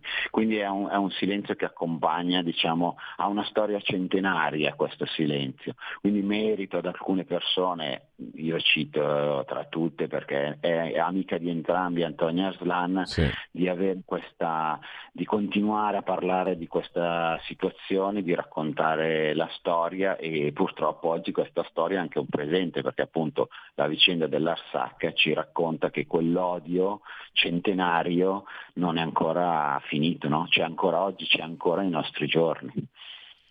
È un tassello atroce di quella guerra mondiale a pezzi che mi sembra una definizione corretta che ha usato Papa Francesco, no? Sarà criticabile per mille altri motivi, ma questa definizione qui l'ha trovata proprio giusta, credo, il Papa. Sì, sono d'accordo, sono d'accordo, sono d'accordo diciamo, che Papa Francesco ha ha, colto un aspetto della contemporaneità che è vero, cioè non c'è una guerra mondiale, per fortuna non c'è una guerra mondiale, però questa si, si sviluppa e si vede in tanti piccoli pezzi in giro per il mondo. Tra l'altro speriamo che adesso questa situazione da un lato dell'Ucraina, dall'altro del Medio Oriente non faccia venire voglia agli azeri di approfittare della situazione e puntare anche all'Armenia.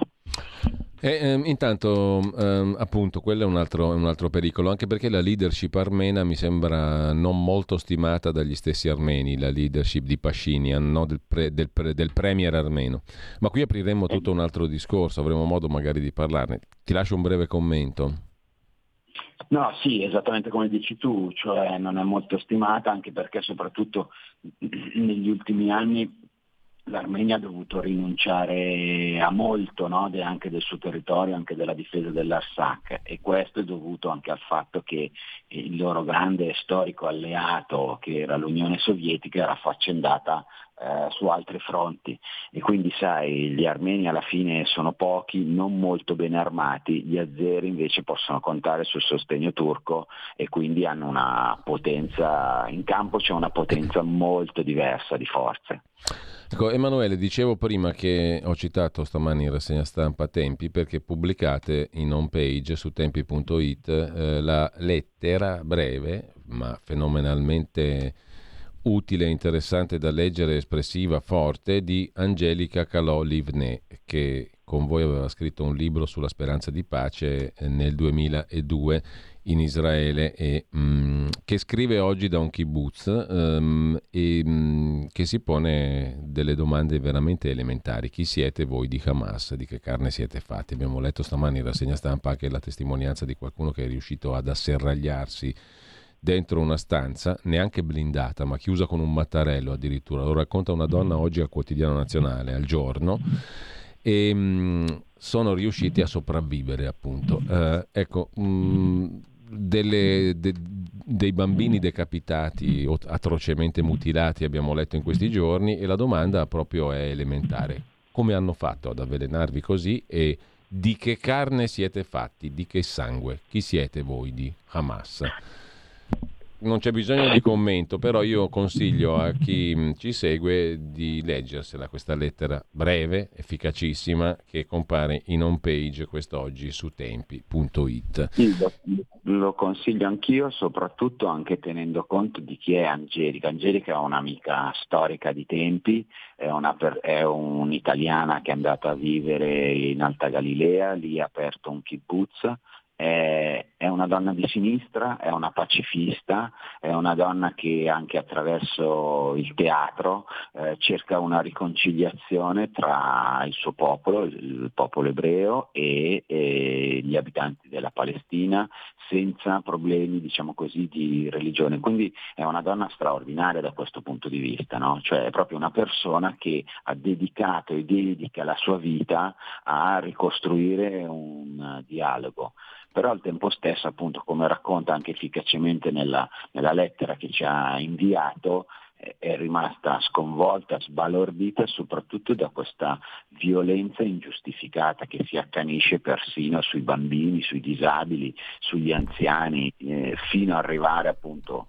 a, a, decapitarli, a sparare in testa ai bambini. E quindi giustamente lei ha, fa appello dire, al, al, grado elementare dell'umanità. Ma com'è possibile che fate questo? Cioè, cosa vi è successo? Chi vi ha avvelenato in questa maniera? No? Dice eh, Angelica. Ed effettivamente è la domanda vera, cioè cos'è successo a questa gente per arrivare a questo punto di disumanità? No? quasi, quasi, diabolico, quasi non ci si riesce a credere. La guerra è una cosa orribile, ma ha delle regole, no? In questo caso è come se non ci fosse più nessuna regola, cioè si vuole soltanto annientare l'altro, non riconoscendogli neanche la dignità di essere umano. È questo aspetto della, di questa violenza che, che colpisce, che colpisce più, più di tutto. Ecco.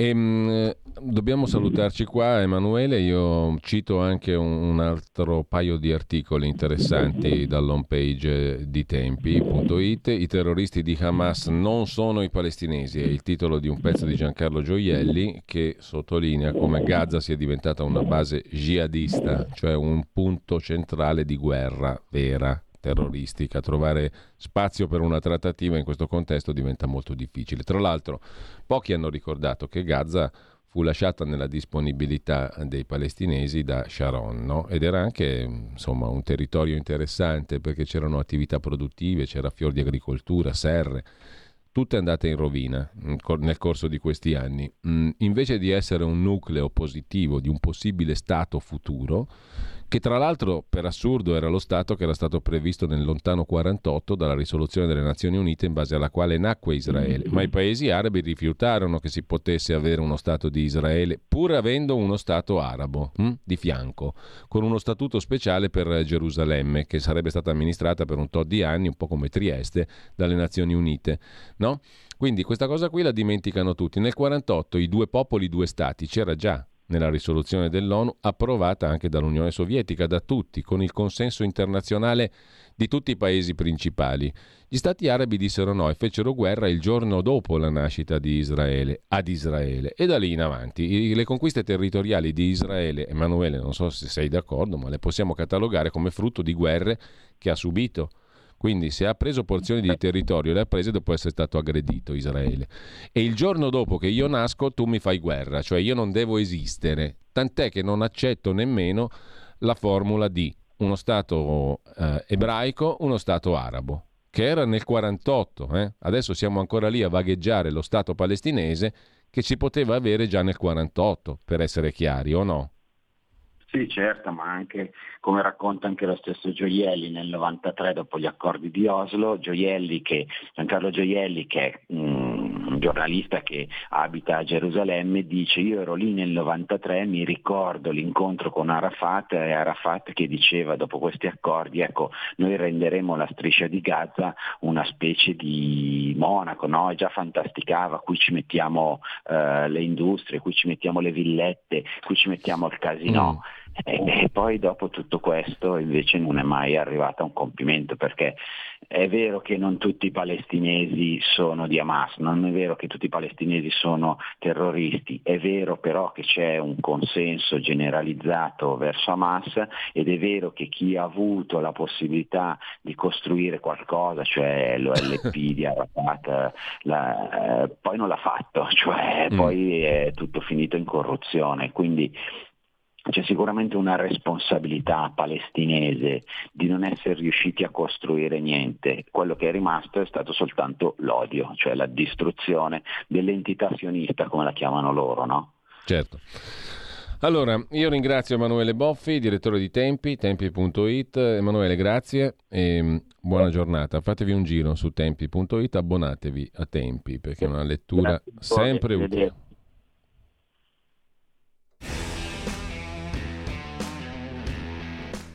I bambini ebrei sgozzati sabato scorso nei loro lettini dai fanatici killer di Hamas dimostrano purtroppo che con costoro non si può sperare di trattare come non si poteva sperare di trattare con i carnefici dei campi di sterminio nazisti. La striscia di Gaza poteva, ecco il paradosso, essere l'inizio della pacificazione fra israeliani e palestinesi. Vediamo perché. Questa striscia infatti fu conquistata da Tel Aviv dopo la vittoria nella guerra del Kippur che era stata scatenata 50 anni fa dai paesi arabi. Essa fu subito colonizzata dagli israeliani che realizzarono in questa striscia serre a perdita d'occhio introdussero l'irrigazione a goccia, aprirono allevamenti moderni, impianti di desalinizzazione dell'acqua del mare. Sperando nella pacificazione, il generale Sharon decise a un certo punto di uscire dalla striscia di Gaza, usando addirittura metodi forti, alle volte brutali, contro i coloni che non volevano lasciare le loro aziende. Israele uscì dalla striscia di Gaza sperando che ai palestinesi palestinesi questi impianti servissero. Invece il risultato è che gli impianti vennero lasciati marcire e la striscia di Gaza, anziché diventare la patria dei palestinesi, è diventata una fortificata base di lancio dei missili contro Israele. Il resto è cronaca.